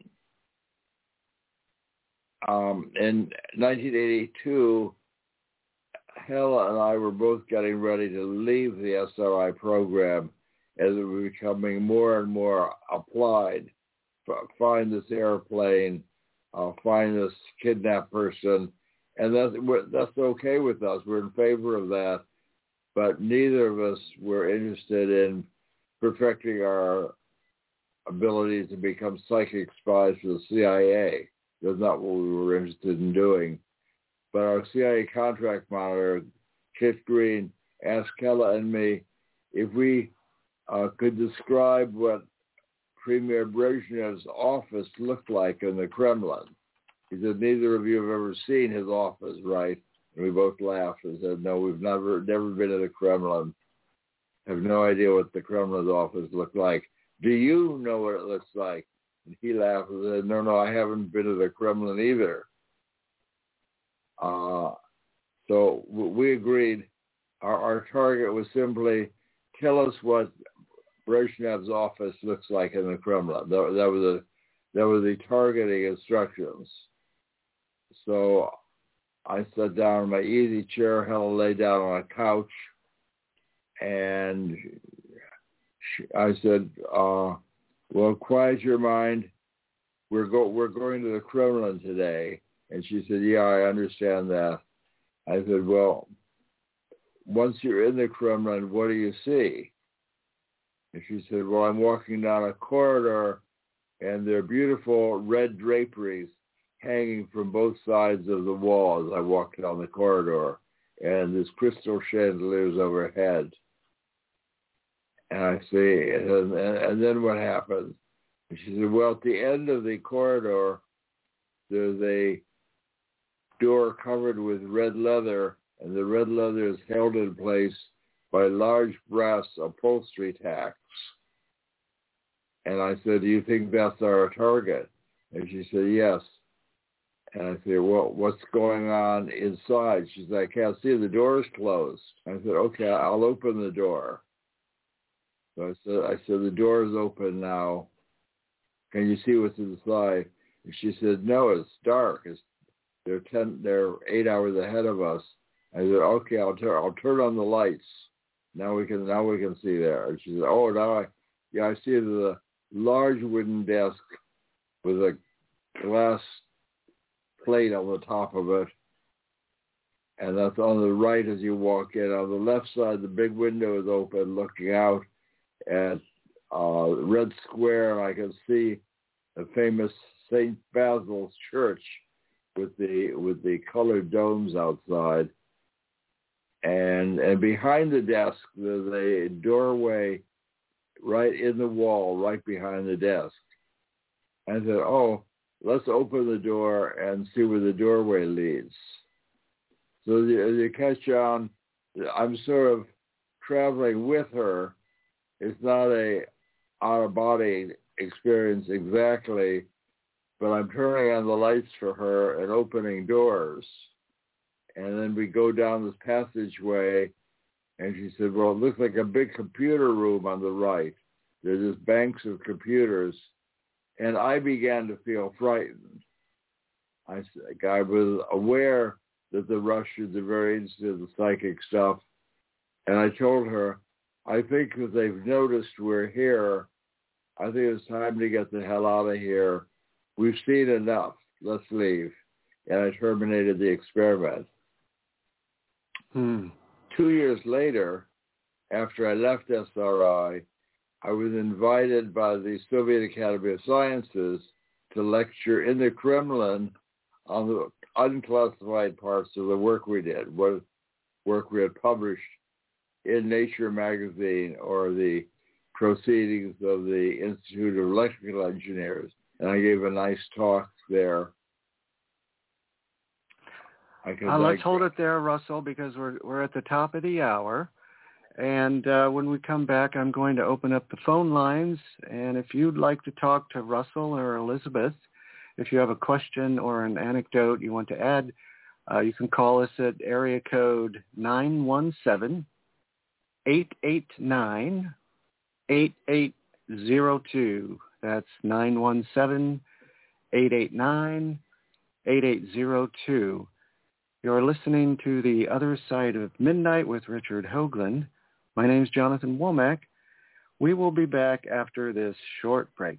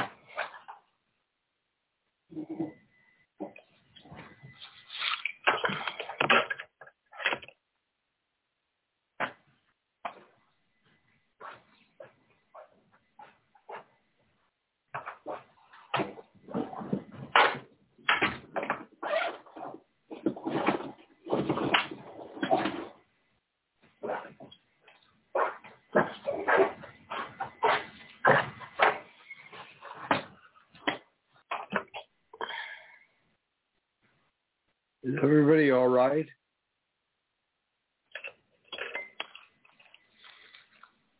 We're, we're fine. Uh, Keith is having a technical difficulty with the commercial break, so uh, what we're going to do is um, Maria Wheatley has joined us for the third hour, and uh, welcome, Maria. Can you hear me okay? Yes, I can hear you fine. Hopefully you can hear me. You sound wonderful. Uh, how's the weather over there in uh, UK? Cold. Same here. Although it's getting warmer, spring is in the air. So yeah, it certainly is. It's great. It's great to hear you all. It's great to be here. Thank you. Yes, we've been having a, a wonderful discussion with Russell and Elizabeth. And um, as I said before the break, we're uh, going to take some calls. And when Keith gets situated, I guess there's a caller on the line. So um, why don't we go ahead and let's see. We left off. Where did we leave off? That was Russell. I, I was in the Kremlin. Yeah. And they asked me, "Thank you for your." I gave a talk about remote viewing and how we could see anywhere we wanted to look. I didn't tell them we had looked into their weapons factory. They wouldn't like that. but I said, what we learned is there are no secrets anymore. A person can focus his energy and describe whatever he wants anywhere on the planet, present time or in the future.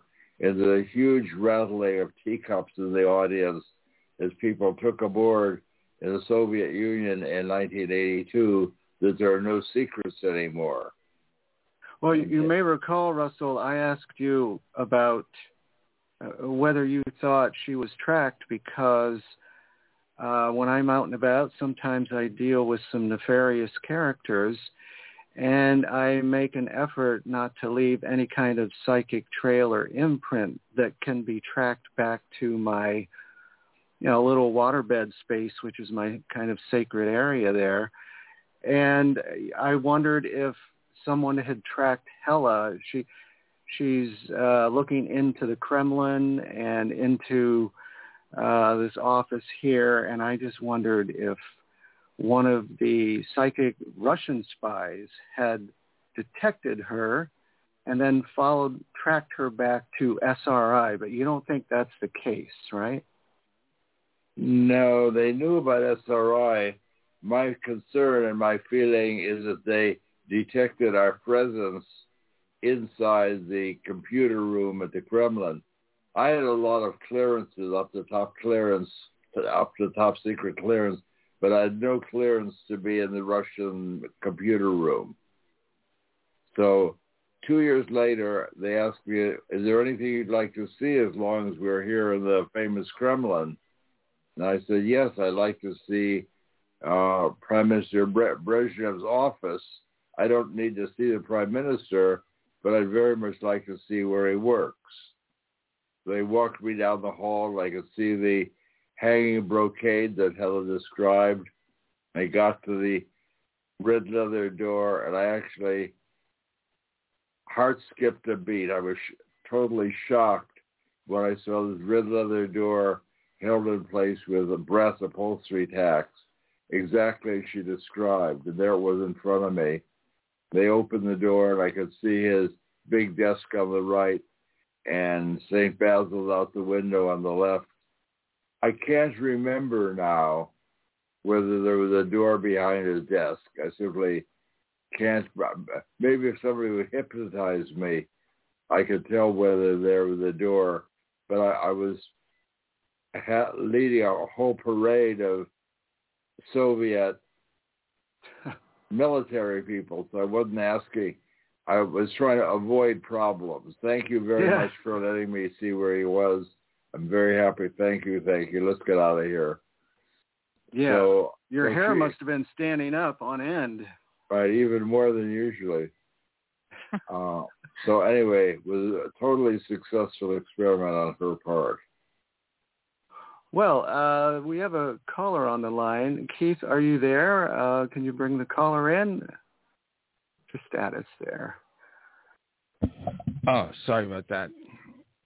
Um, the caller we had, Jeff, he's not he's not on the line anymore. Or oh, okay. Yeah, we have right. another we have another caller, but I think he's they're here to listen. I wasn't able to screen him yet.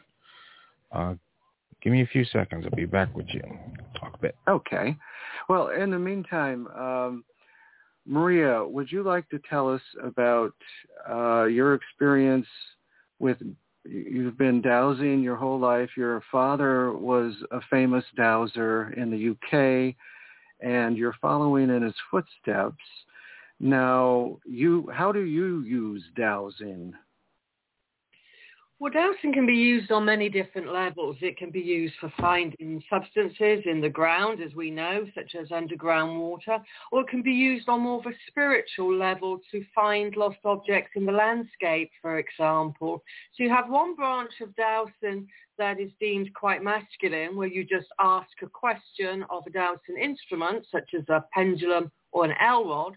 You're asking questions to ascertain an answer or you can do it in a more feminine, what's called sacred spiritual manner, where you ask the landscape, should you be dousing it? And you're always asking the pendulum before the question, can I, should I, may I ask this question? So there's two different styles of dowsing, if you see what I mean. One that's very direct, that, it, that in a way is more like remote viewing where you just look into something because mm. you feel that you want to or the other side of the dowsing in which I do is you ask the landscape or the ancestors or whatever it is you're going to be looking for, should you actually be doing that? Now, Elizabeth, are you a psychic dowser or which branch are you? Oh, what a question. Um, no, I'm I'm going to put a third branch in, Maria. um, I I don't. I mean, what does psychic mean? That that was what I'd say. I'm firmly though feet on ground, and what I believe we're doing is totally in accord with quantum physics.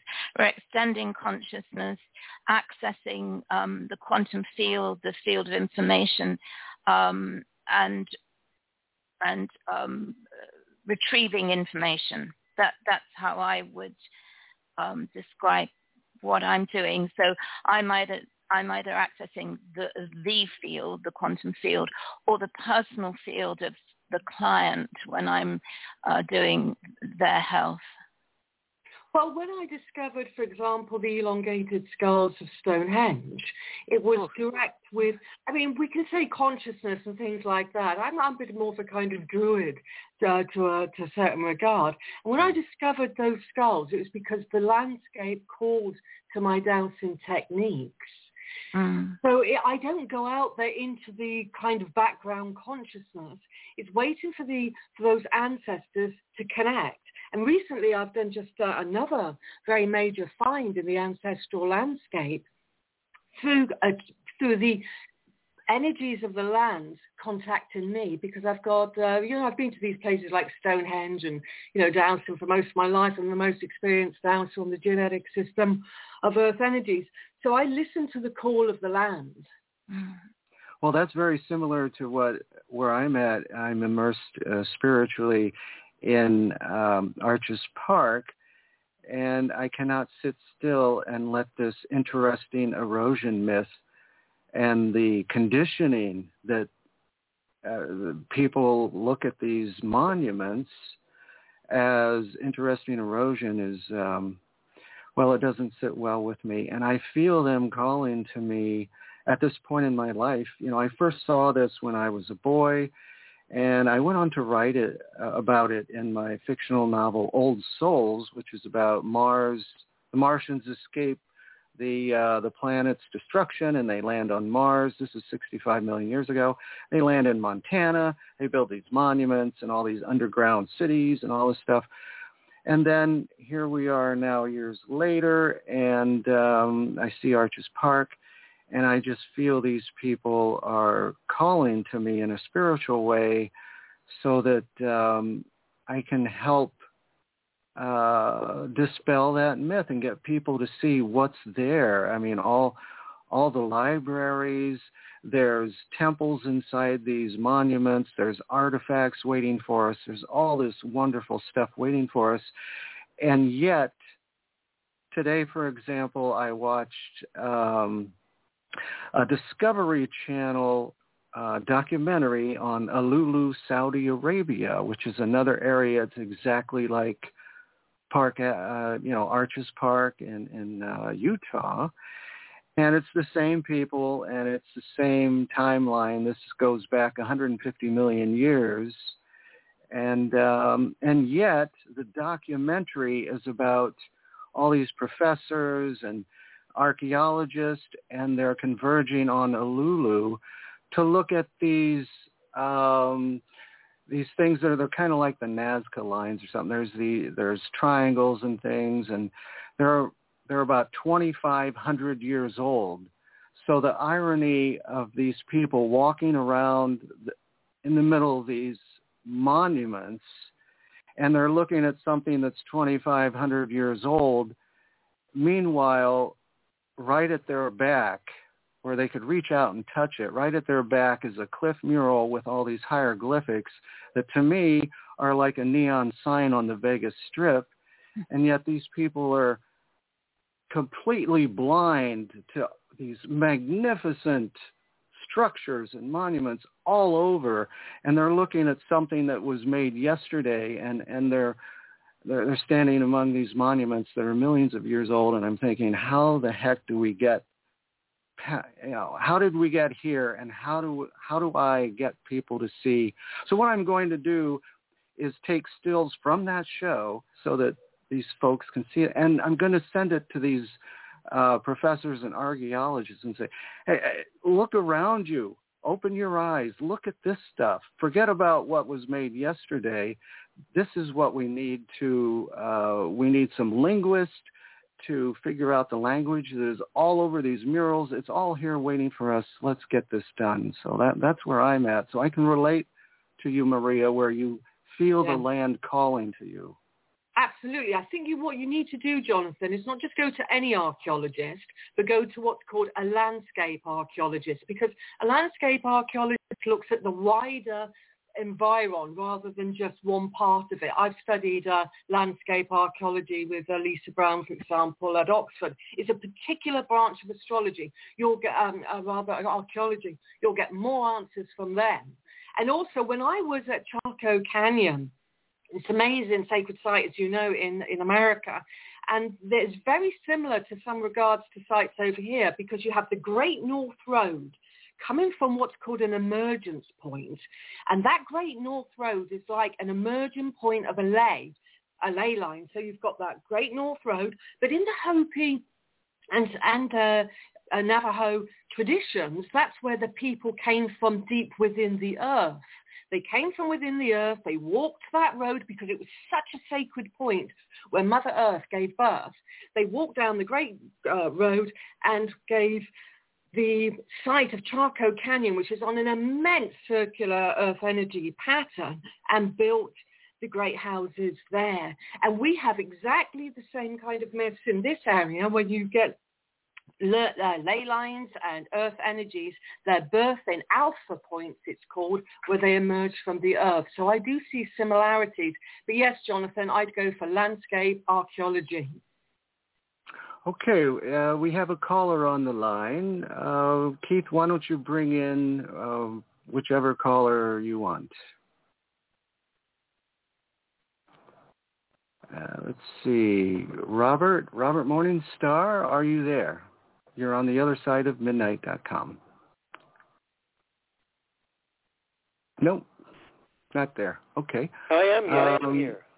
Keith asked me to mention to the audience that uh, clocks are supposed to be uh, moved ahead one hour, and I forgot about that too. My gosh, it's that time yeah, already. Yeah, it's three fifty. You hear Robert? Yes, I'm oh, here. Is that Robert? Uh, okay, we have Robert on the line. Uh, how you doing tonight, Robert? Oh, I'm doing fine. I'm enjoying the show, and the reason I'm calling is that I think that Russell asked a very important question about the mRNA vaccine, and he is quite correct. It is something that does debilitate your immune system because it's based on the same model that HIV uses to invade the body. HIV invades the body with a retrovirus, and what Pfizer and the others have done was substitute mRNA. Which effectively changes your your genomic uh, your genomic identity and makes you a factory for spike protein. But the good news is that there are protocols that are therapeutic and prophylactic. They worked before. They were developed by Dr. Vladimir Zelenko, and um, it's quite detailed. And so, Russell, I'm going to write you a very long email tomorrow explaining uh, everything that you can do. You asked the most important question that anyone could ask in this day and age. And you are exposing one of the worst things that has ever happened to mankind. And that's basically all I wanted to say. Thank you for the question, and I'll be in touch with you.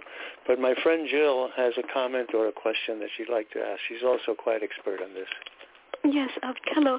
I would like to also thank you for uh, this discussion and suggest to you uh, that in discussing that um, shingles, uh, that you felt that you may have had shingles, um, I would like to propose that um, there may be more to this uh, shingles than we than we realize, and that actually uh, people coming down with these effects, vaccinated and unvaccinated, because of the uh, nanotechnology that we're all being exposed to now. Through, um, upon looking more carefully at the shingles reaction uh, with a simple magnification of about 15 times, um, if you carefully wipe your skin and examine what you see under magnification, you might actually be able to see um, that the body is trying to release some of this um, hydrogel um, graphene oxide structures and more than that as well. Um, so I would just like to propose, uh, encourage people to, when they feel that they have shingles, that there may be something more going on with the body trying to detoxify from this um, nanotechnology. Uh, and uh, thank you for the mention of Touchstone Essentials. It, it's they also make a wonderful product which is called um, zeolite. Thank which you, often Jill. What do you also, think about that, Elizabeth? Yeah, yeah, yeah. she's um, absolutely touched on. And I think what she's going to say, the product is, is called Pure Body. Um, Pure Yes, Body yes. will, yeah, it, wi- it will um, uh, detox uh, nanoparticles. It's an excellent um, form of, of zeolite, highly patented and secret, the, the way they've actually modified it. Um, and what I've discovered, not only will it clear nanoparticle toxins from the from the body from vaccines, it will also clear nanoparticles from um, uh, geoengineering or, or commonly known as chemtrails as well. Exactly. Thank you Oh. so much. Thank you, you for the program. Okay, Yeah, thank you we'll- and good we'll night. get Great show. here. We'll keep listening. Bye. Thank you, Robert.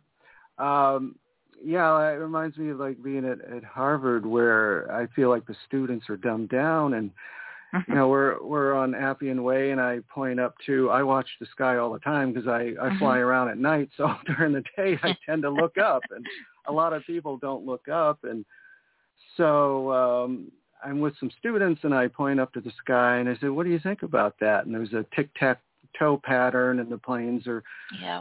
spreading the stuff and they go, oh, those are contrails, and I, I say, uh, they're not contrails. These these are chemtrails, and they last a very long time, and it it has to do with uh, weather modification, from what I understand. And they're like, nobody can control the weather, Jonathan. Come on.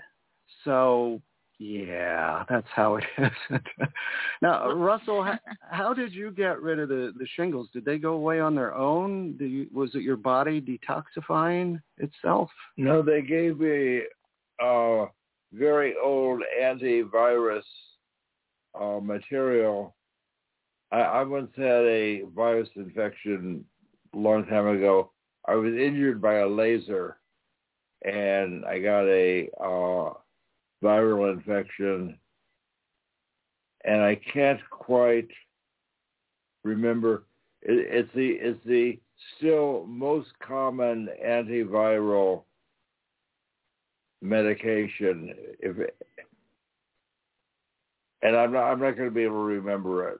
Mm-hmm. Uh, but I was, I was given it something that at the time that I was first injured, which would have been uh, in the 1970s, it was new, and they were still using the exact same stuff uh, as an antivirus for shingles. That worked pretty swiftly. I, I was entirely better in three weeks. Hmm. No. It's like it's like uh, acyclovir. That that's ninety percent correct. It's not entirely correct. Well, well, recently though, I mean, you said you had the vaccine and then you had some shingles, and but it went away. So did that go away on its own? No, it went away because I took medicine that cured oh, it's the, the same virus. medicine. Oh, okay. I see. That is, I, I was damaged by a laser, which is a long story. Um, I was protected from from infrared but I was burned by ultraviolet that damaged my cornea, and the cornea got a viral infection. Hmm. A, a, a, my brain is slowly coming together. It's called acyclovir. Very common antiviral. Yeah. It's like the antiviral. Yes. Maybe it's the only one. Anyway, that that worked very quickly for me. That is, within a few days, I was close to asymptomatic and at the end of three weeks, I was entirely well. Hmm. All right, we have about seven minutes to the bottom of the hour, and um, a question I had for Maria is, how did dowsing figure into? I've seen pictures of your father walking around what seems to be a, a crop circle, and he's got the dowsing rod in his hand, and and what is that about? Yes, I mean a lot of the crop, a lot of the crop circles are man-made uh, in this area of Wessex, uh, for sure. So I would say about 80, 90% are man-made. I know the world's greatest crop circle maker, for instance, and what they can do is absolutely artistic. But going back earlier to, to the 90s where the the energies of the circles were just manifesting. My late father was taught by a very top European master dowser, far, far greater than anyone was in Britain in that time. And, and Dad also knew people like Hamish Miller and Paul Broadhurst who were just discovering at that time earth currents. So what it was felt about these crop circles, and many of them I doused with him as well, was they were manifestation points for a particular type of energy that comes up out of the ground in quite a big force actually and goes in a clockwise or anti-clockwise direction that also goes back into to the earth. It's like a, it's called a funnel in terms of earth energy formations. So the crop circles over here, they've become into two camps now, the genuine ones and the man-made ones. But if we interact with this type of energy, and interestingly, the Knights Templar, they would incorporate it into their churches and the Masons into their lodges for instance, because it can really expand the, the consciousness. And when it's integrated into a medieval church after the Knights Templar, this type of uh, funnel energy is called the bishop's run. Uh, the bishop doesn't run in this instance, but walks around the church in a particular manner. And when that uh, was walked around the church in that manner, it can really expand you spiritually second to none. So what was happening in the 90s was you had hundreds of people going into these crop circles, all of whom, and many of which, had that automatic expansion of consciousness. That's why the New Age at that time in the UK really took off because people were interacting with that type of earth energy. Wow. Now this is the the actual crop circles, eh, not the man-made ones, and the exactly. actual crop circles.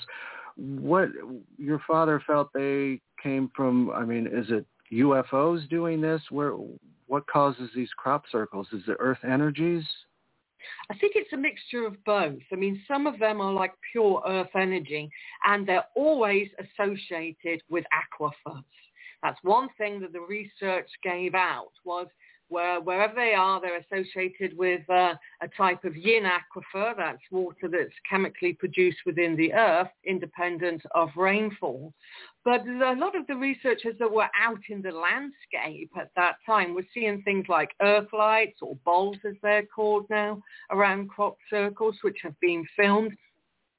Steven Greer of the Disclosure Project he, when he was on a crop circle night watch in the 90s, he claimed that he saw a UFO land quite close to one as well.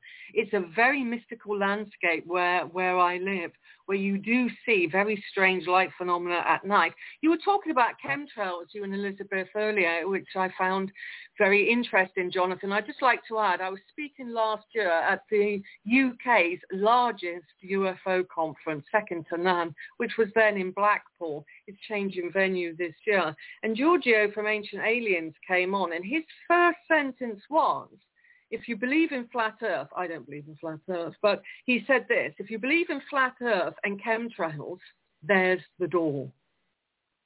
Hmm. Whoa.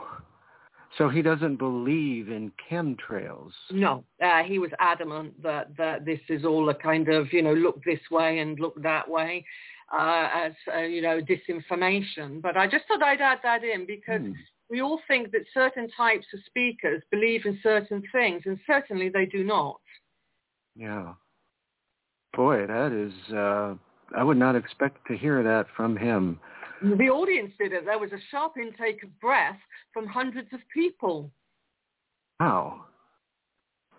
Okay, well, uh, we are nearing the bottom of the hour, so... Um... Yeah, I don't believe in the Flat Earth Society because I have three cats here and if the earth was flat, they would have pushed everything off the edge. Bravo. Oh, Bravo, yes. All right, well, uh, we're going to uh, take a little break here. You're listening to the other side of midnight.com. We're talking with Maria Wheatley, Russell Targ, and Elizabeth Brown. Uh, we'll be back in about 90 seconds. Don't touch that dial.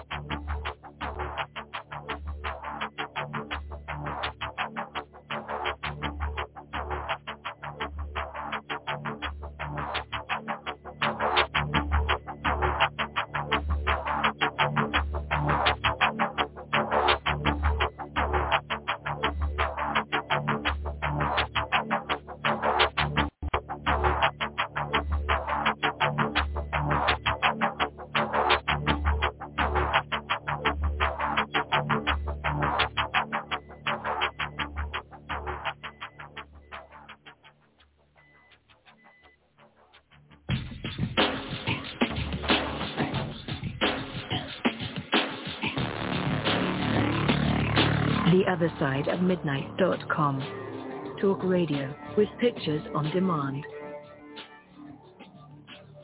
Liberate your hyperdimensional time scale and non-linearly access over 400 hours of conversation at the cutting edge of science and thought.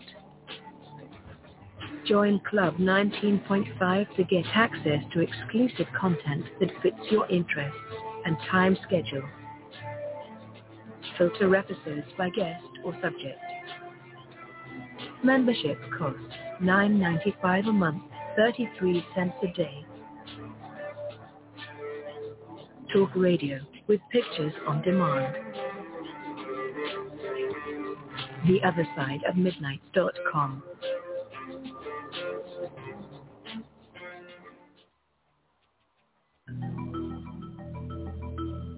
The other side of midnight.com. Tune in to listen to Richard C. Hoagland and his fascinating guests.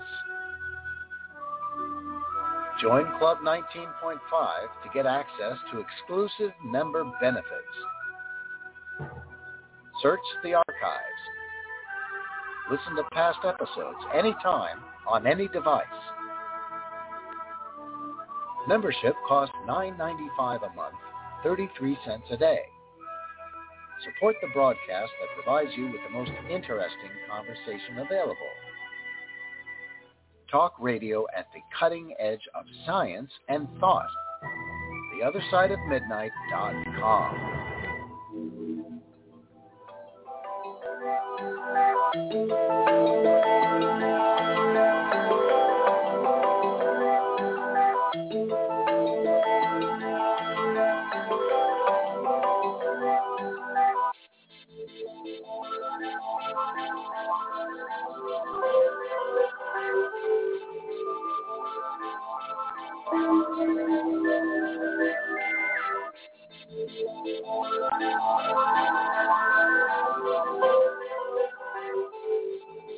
welcome back to the other side of midnight.com.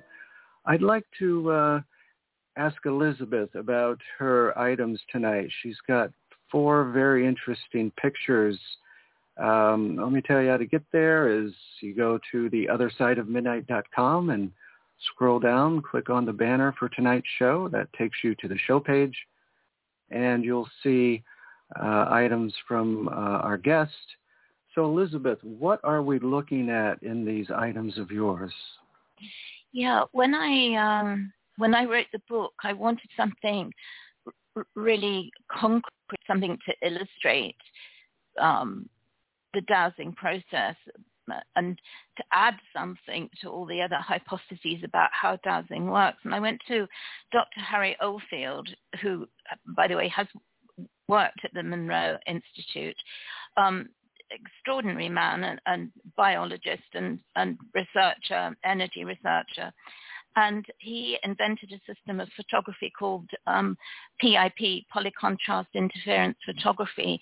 And I went to the University of, of Telford in the UK, and Harry set up this um, it, what it actually is, is is real time. It's a real real time system, and it's the interaction of rather than rather than um, Kirlian photography, which is electrical pictures of an object in the field, um, what he did was actually use light, use photons to show the same sort of field effect. So PIP photography is, is, is a technology in a, in a real-time photo imaging system that can ting- distinguish between many different grades and different qualities of light.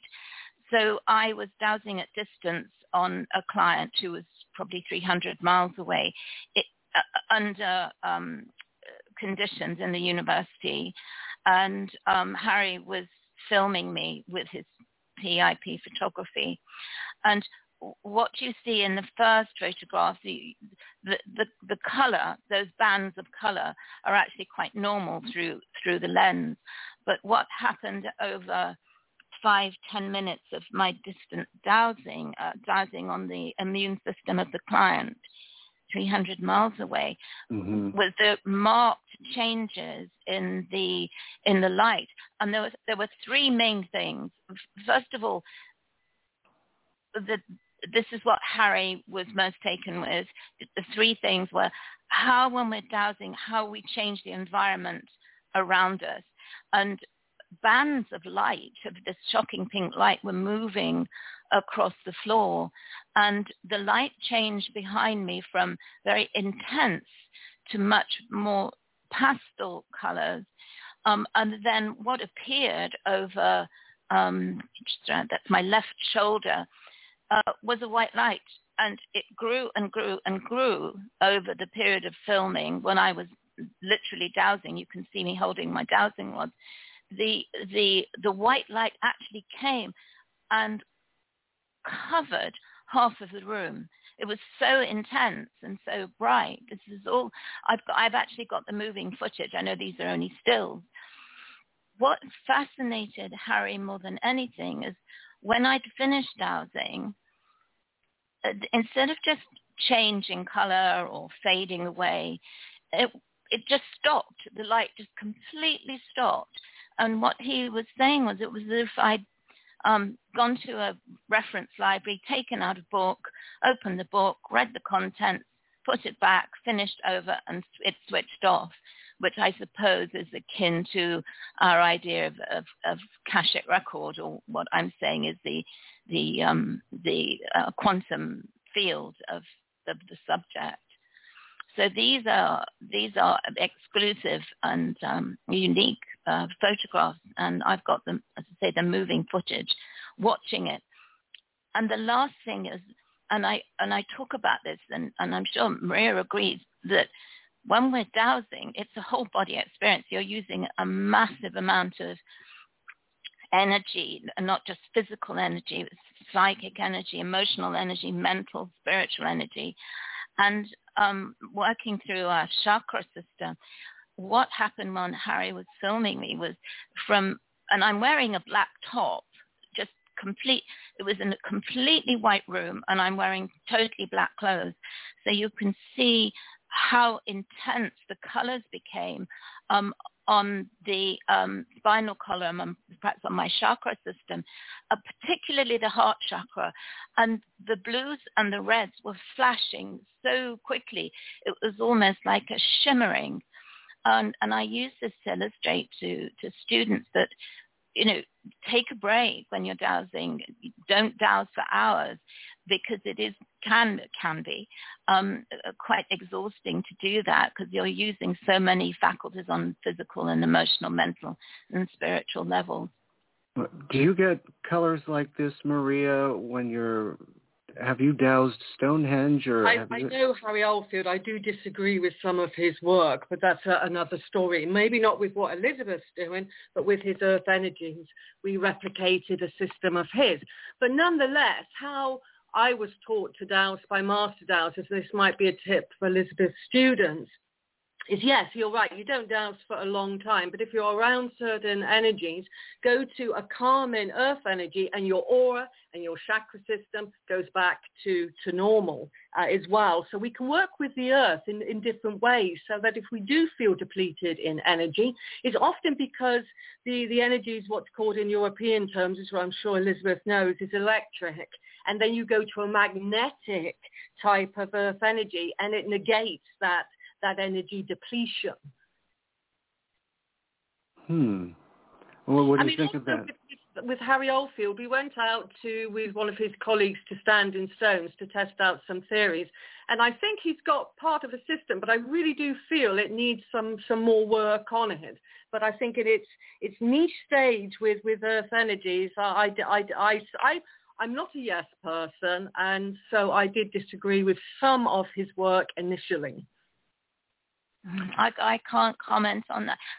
I have to say, I know nothing about Earth, well, very little about, about Earth energies, so I bow to your experience on that. But all I know, this was in a controlled circumstance in, in the laboratory at the university and was showing the energetic changes that were happening specifically in the dowser's body and around the dowser's body. Yes, I'm sure that that's occurrence. I was uh, specifically talking about earth energies, but uh, you know, mm. I, I respect everybody's work. I just don't necessarily always agree. mm, of course. well, the colors remind me of the portals at Arches Park and all the colors there that are invisible to the naked eye. Um, yeah. In the last uh, last 20 minutes of the show, I'd like to go over Russell's items uh, involving the precognitive dreaming. And uh, if you go to Russell's items, let's see, we have um, the first one is Esalen. Uh, do you want to talk about, Russell, what that dream involved? Yes, I, I have the idea from the past year's precognitive dream that our precognitive dreams are caused by the feedback we have in the future. So in this case, I I had taught at Esalen for 40 years. And then in 2012, uh, I decided I got tired of teaching the same material. I decided that's the last time I was going to be there. So 10 years later, I had a very realistic, very sharp dream in which I was standing at the bridge over a river leading up to the big house where we would all get together and do our conferences was the home of uh, Mike Murphy, who was the uh, president of Esalen. In his dream, I wanted to be with all my friends uh, where we many, many times would get together to, have conferences, try and understand what's the next thing in physics, what's the next thing in this uh, understanding of psychic abilities. And my deal that I've made with the universe is you don't get credit for a precognitive dream unless you write it down before it happens. Or in my case, if I have a very high quality, sharp precognitive dream, I'll tell my wife about it as soon as they get out of bed. The dream, you can recognize a precognitive dream because it's free of things you're anxious about or wish fulfillment dreams. If you dream that you're going to fail a math test that you have the next day and you haven't studied for the for the test, that would not be a precognitive dream. That would be what you expect to fail the test if you haven't studied for it. So dreams about things in your life or that you're anxious about uh, would not be indicative of precognitive dream. You need dreams that are unusually vivid or bizarre, particularly outside of your day-to-day activity. So I had a dream that I was at the bridge on the way to the Esalen big house, and I couldn't go there because I didn't have enough money to attend the meeting. And of course, there there is no money to attend the meeting. It's it's an invitation, and I woke up. The I hadn't been to Esalen for a decade. I'm not thinking about Esalen. So I told my wife I had this really strange dream, but I was within sight of the big house, but I couldn't get there because the r- river was in my way, and that was so out of my thought stream that I the the idea is uh, to to describe a dream you've had that's going to come true and avoid telling dreams that don't come true because that loses your credibility. So I'm trying to be very discerning about what I will put in the black, big black book in order to get credit for the dream and not lose credit by telling bogus dreams. So I thought this was a good looking dream. I told my wife about it and grabbed a cup of coffee and went to my desk where I'm sitting right now. And I have a big 28 inch monitor. I turned it on and looked at my mail. And the first mail I got was from my friend Jeffrey Kripal, who I vaguely remembered, well, he's a religion professor at Rice University. And I vaguely remember that he was thinking about making a movie at Esalen but I clicked out of the film. I clicked onto the button of his message for me, and what appeared there is a picture that he must have taken 10 years ago because I'm a sitting in a circle in that room at Esalen. In the picture is a circle with all my friends, and I'm sitting there at a meeting we had. I didn't remember him taking a picture or making a film. I'm, I'm just sitting there listening to somebody giving a lecture. But somehow the experience of having the Esalen circle pop up on my screen uh, half hour later, I believe was the cause of my dream at an earlier time. Now, three men have now gotten three men have now gotten Nobel Prizes for the ideas of entanglement that Schrodinger described in the 1920s. These men had done experiments with lasers to show that photons that are born together stay together. And what that means is that uh, what I'm postulating is that your awakened dream, your awakened brain is entangled with your sleeping brain. That is, when you're asleep, you will soon have an experience that's brought to you by your awakened mind. So in this case, at six o'clock in the morning, I had a dream about Esalen, and at eight o'clock in the morning, I had uh, that exact picture shown to me.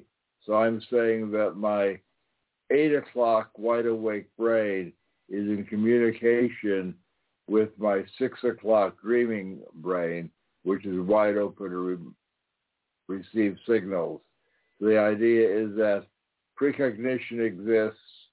It's usually accurate and vivid because you're not looking into the future. It's that your future brain has an experience and that future brain is entangled with your sleeping brain so they can make a perfect contact and precognitive dreams are in general particularly vivid and illuminating. So it's time entang- entanglement, really. That's right. Yeah. Now, what about the pumpkin? What is that about? The pumpkin is really what stimulated this idea. I, I had a dream in which my wife was dragging a large pig down the street. She had this enormous pig that she was dra- dragging down the street. And I woke up and realized that that is absolutely outside. There are no pigs in my life. Uh, my wife has probably never dragged a pig anywhere, but it was unusually vivid. It's sort of a, a crazy dream, does not pertain to wish fulfillment. I have no wishes to be anywhere near a pig.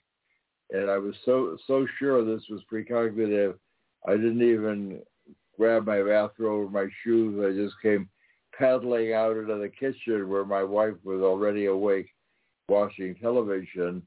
And I told her I just had this amazing dream where you're dragging a huge pig down the street. And she said, well, if you look at the TV screen right above my head, you'll see that pig in a pickup truck.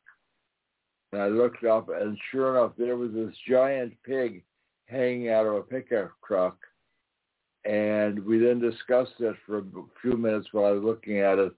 And then she laughed. And of course, it was not a pig hanging out of the pickup truck. It was a one-ton pumpkin because this was before Halloween, just before Halloween. And this was the pumpkin that won the American Pumpkin Contest because no one had ever seen a one-ton pumpkin.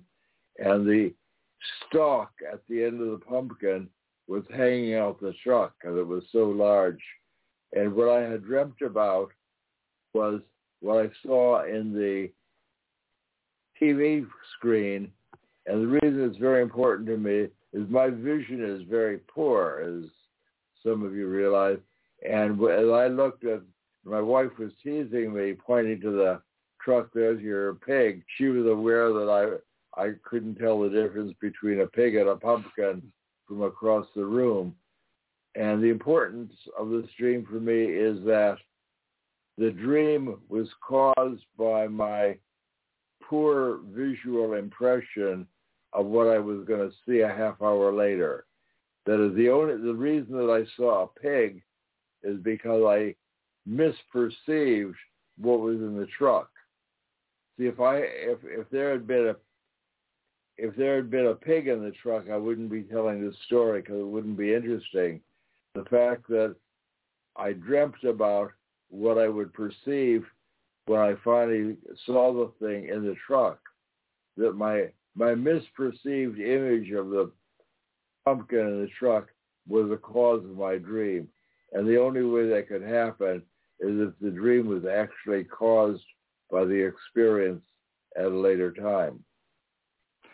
Now, you have a third case here of precognitive dreaming, and it looks like it involves your parents in, in the bookstore that they had when you were a boy.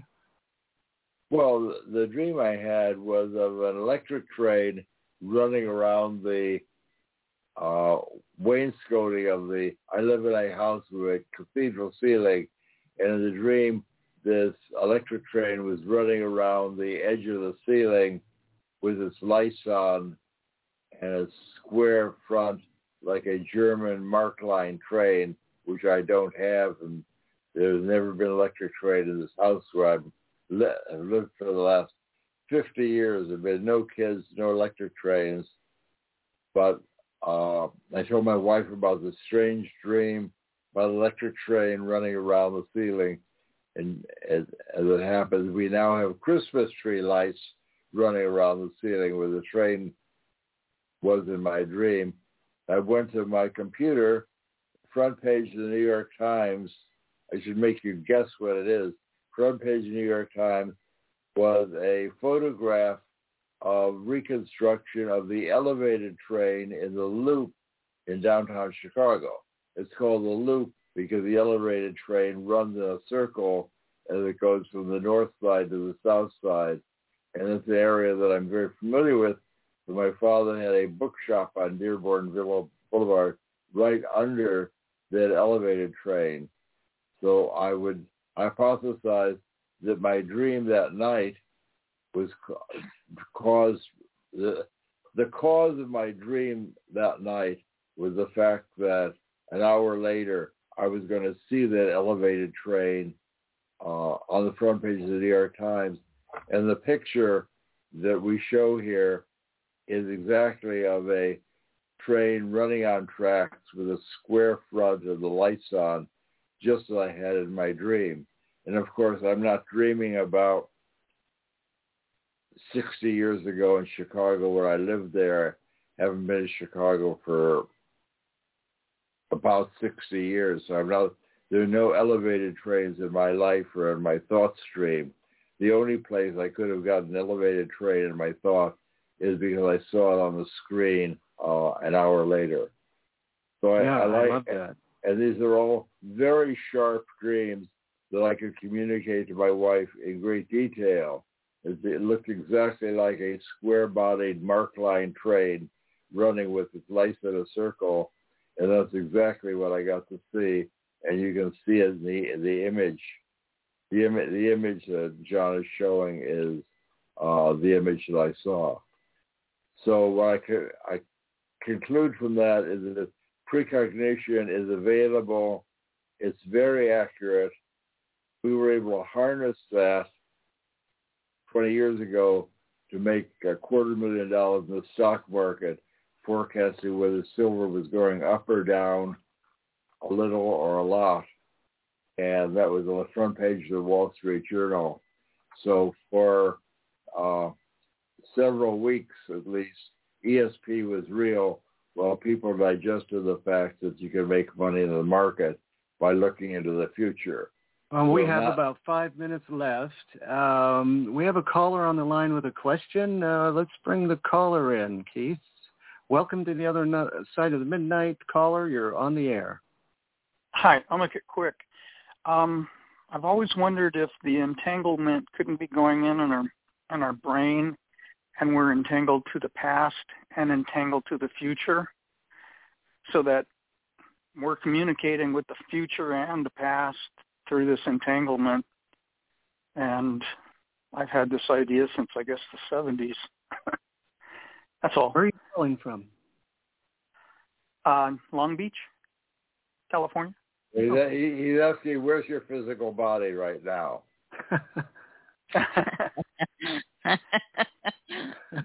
Long Beach, California. Yeah, I, I believe that you can communicate with the future and with the past. It's very difficult to prove that you're communicating with your past because let's say you're an archaeologist and you say, I know this land looks perfectly flat right now, but there used to be a beautiful temple right here.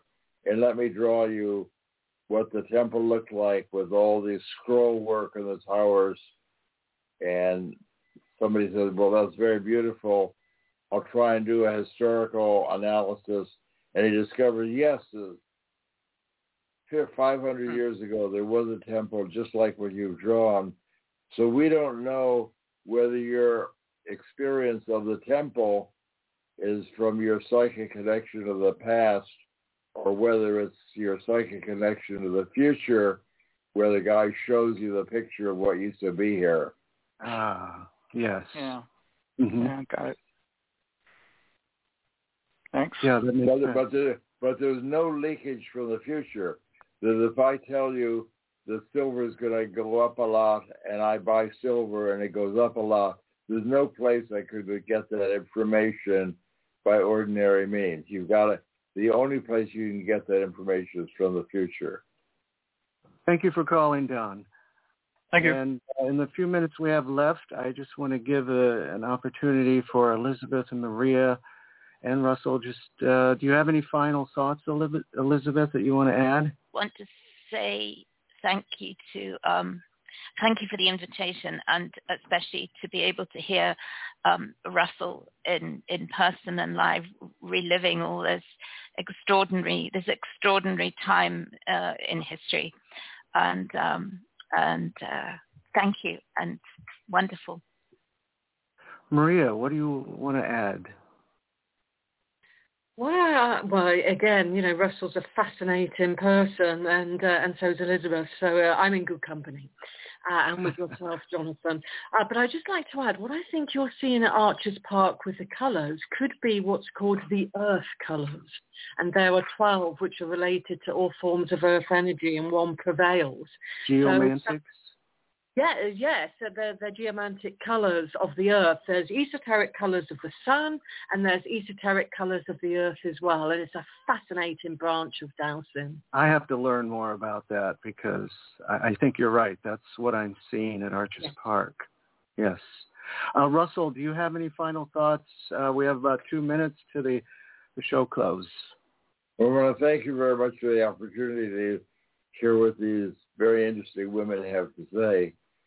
And my conclusion is that you should try and get in touch with your psychic abilities. I know that the uh, two dowsers have done that, but I encourage your listeners to quiet their mind and just look into the distance and see what's available to you. That it's been known for thousands of years that our nature is timeless awareness. Those are the words of Padmasambhava from 1200 years ago. And you can move your awareness into those timeless realms if you quiet your mind and don't try and name things or grasp them. If you just experience in your meditation, look into the distance and look into the future. It's available and you don't have to eat porridge with your guru or believe anything. It's just the nature of who you are. Well, I'd like to thank my guests, Maria Wheatley, Elizabeth Brown, and Russell Targ. Uh, that's the end of the show, and uh, feel free to stick around for the after party, and we can debrief. So, on behalf of Richard Hoagland and the other side of midnight, my name is Jonathan Womack. Thank you for joining us, and we will see you tomorrow night.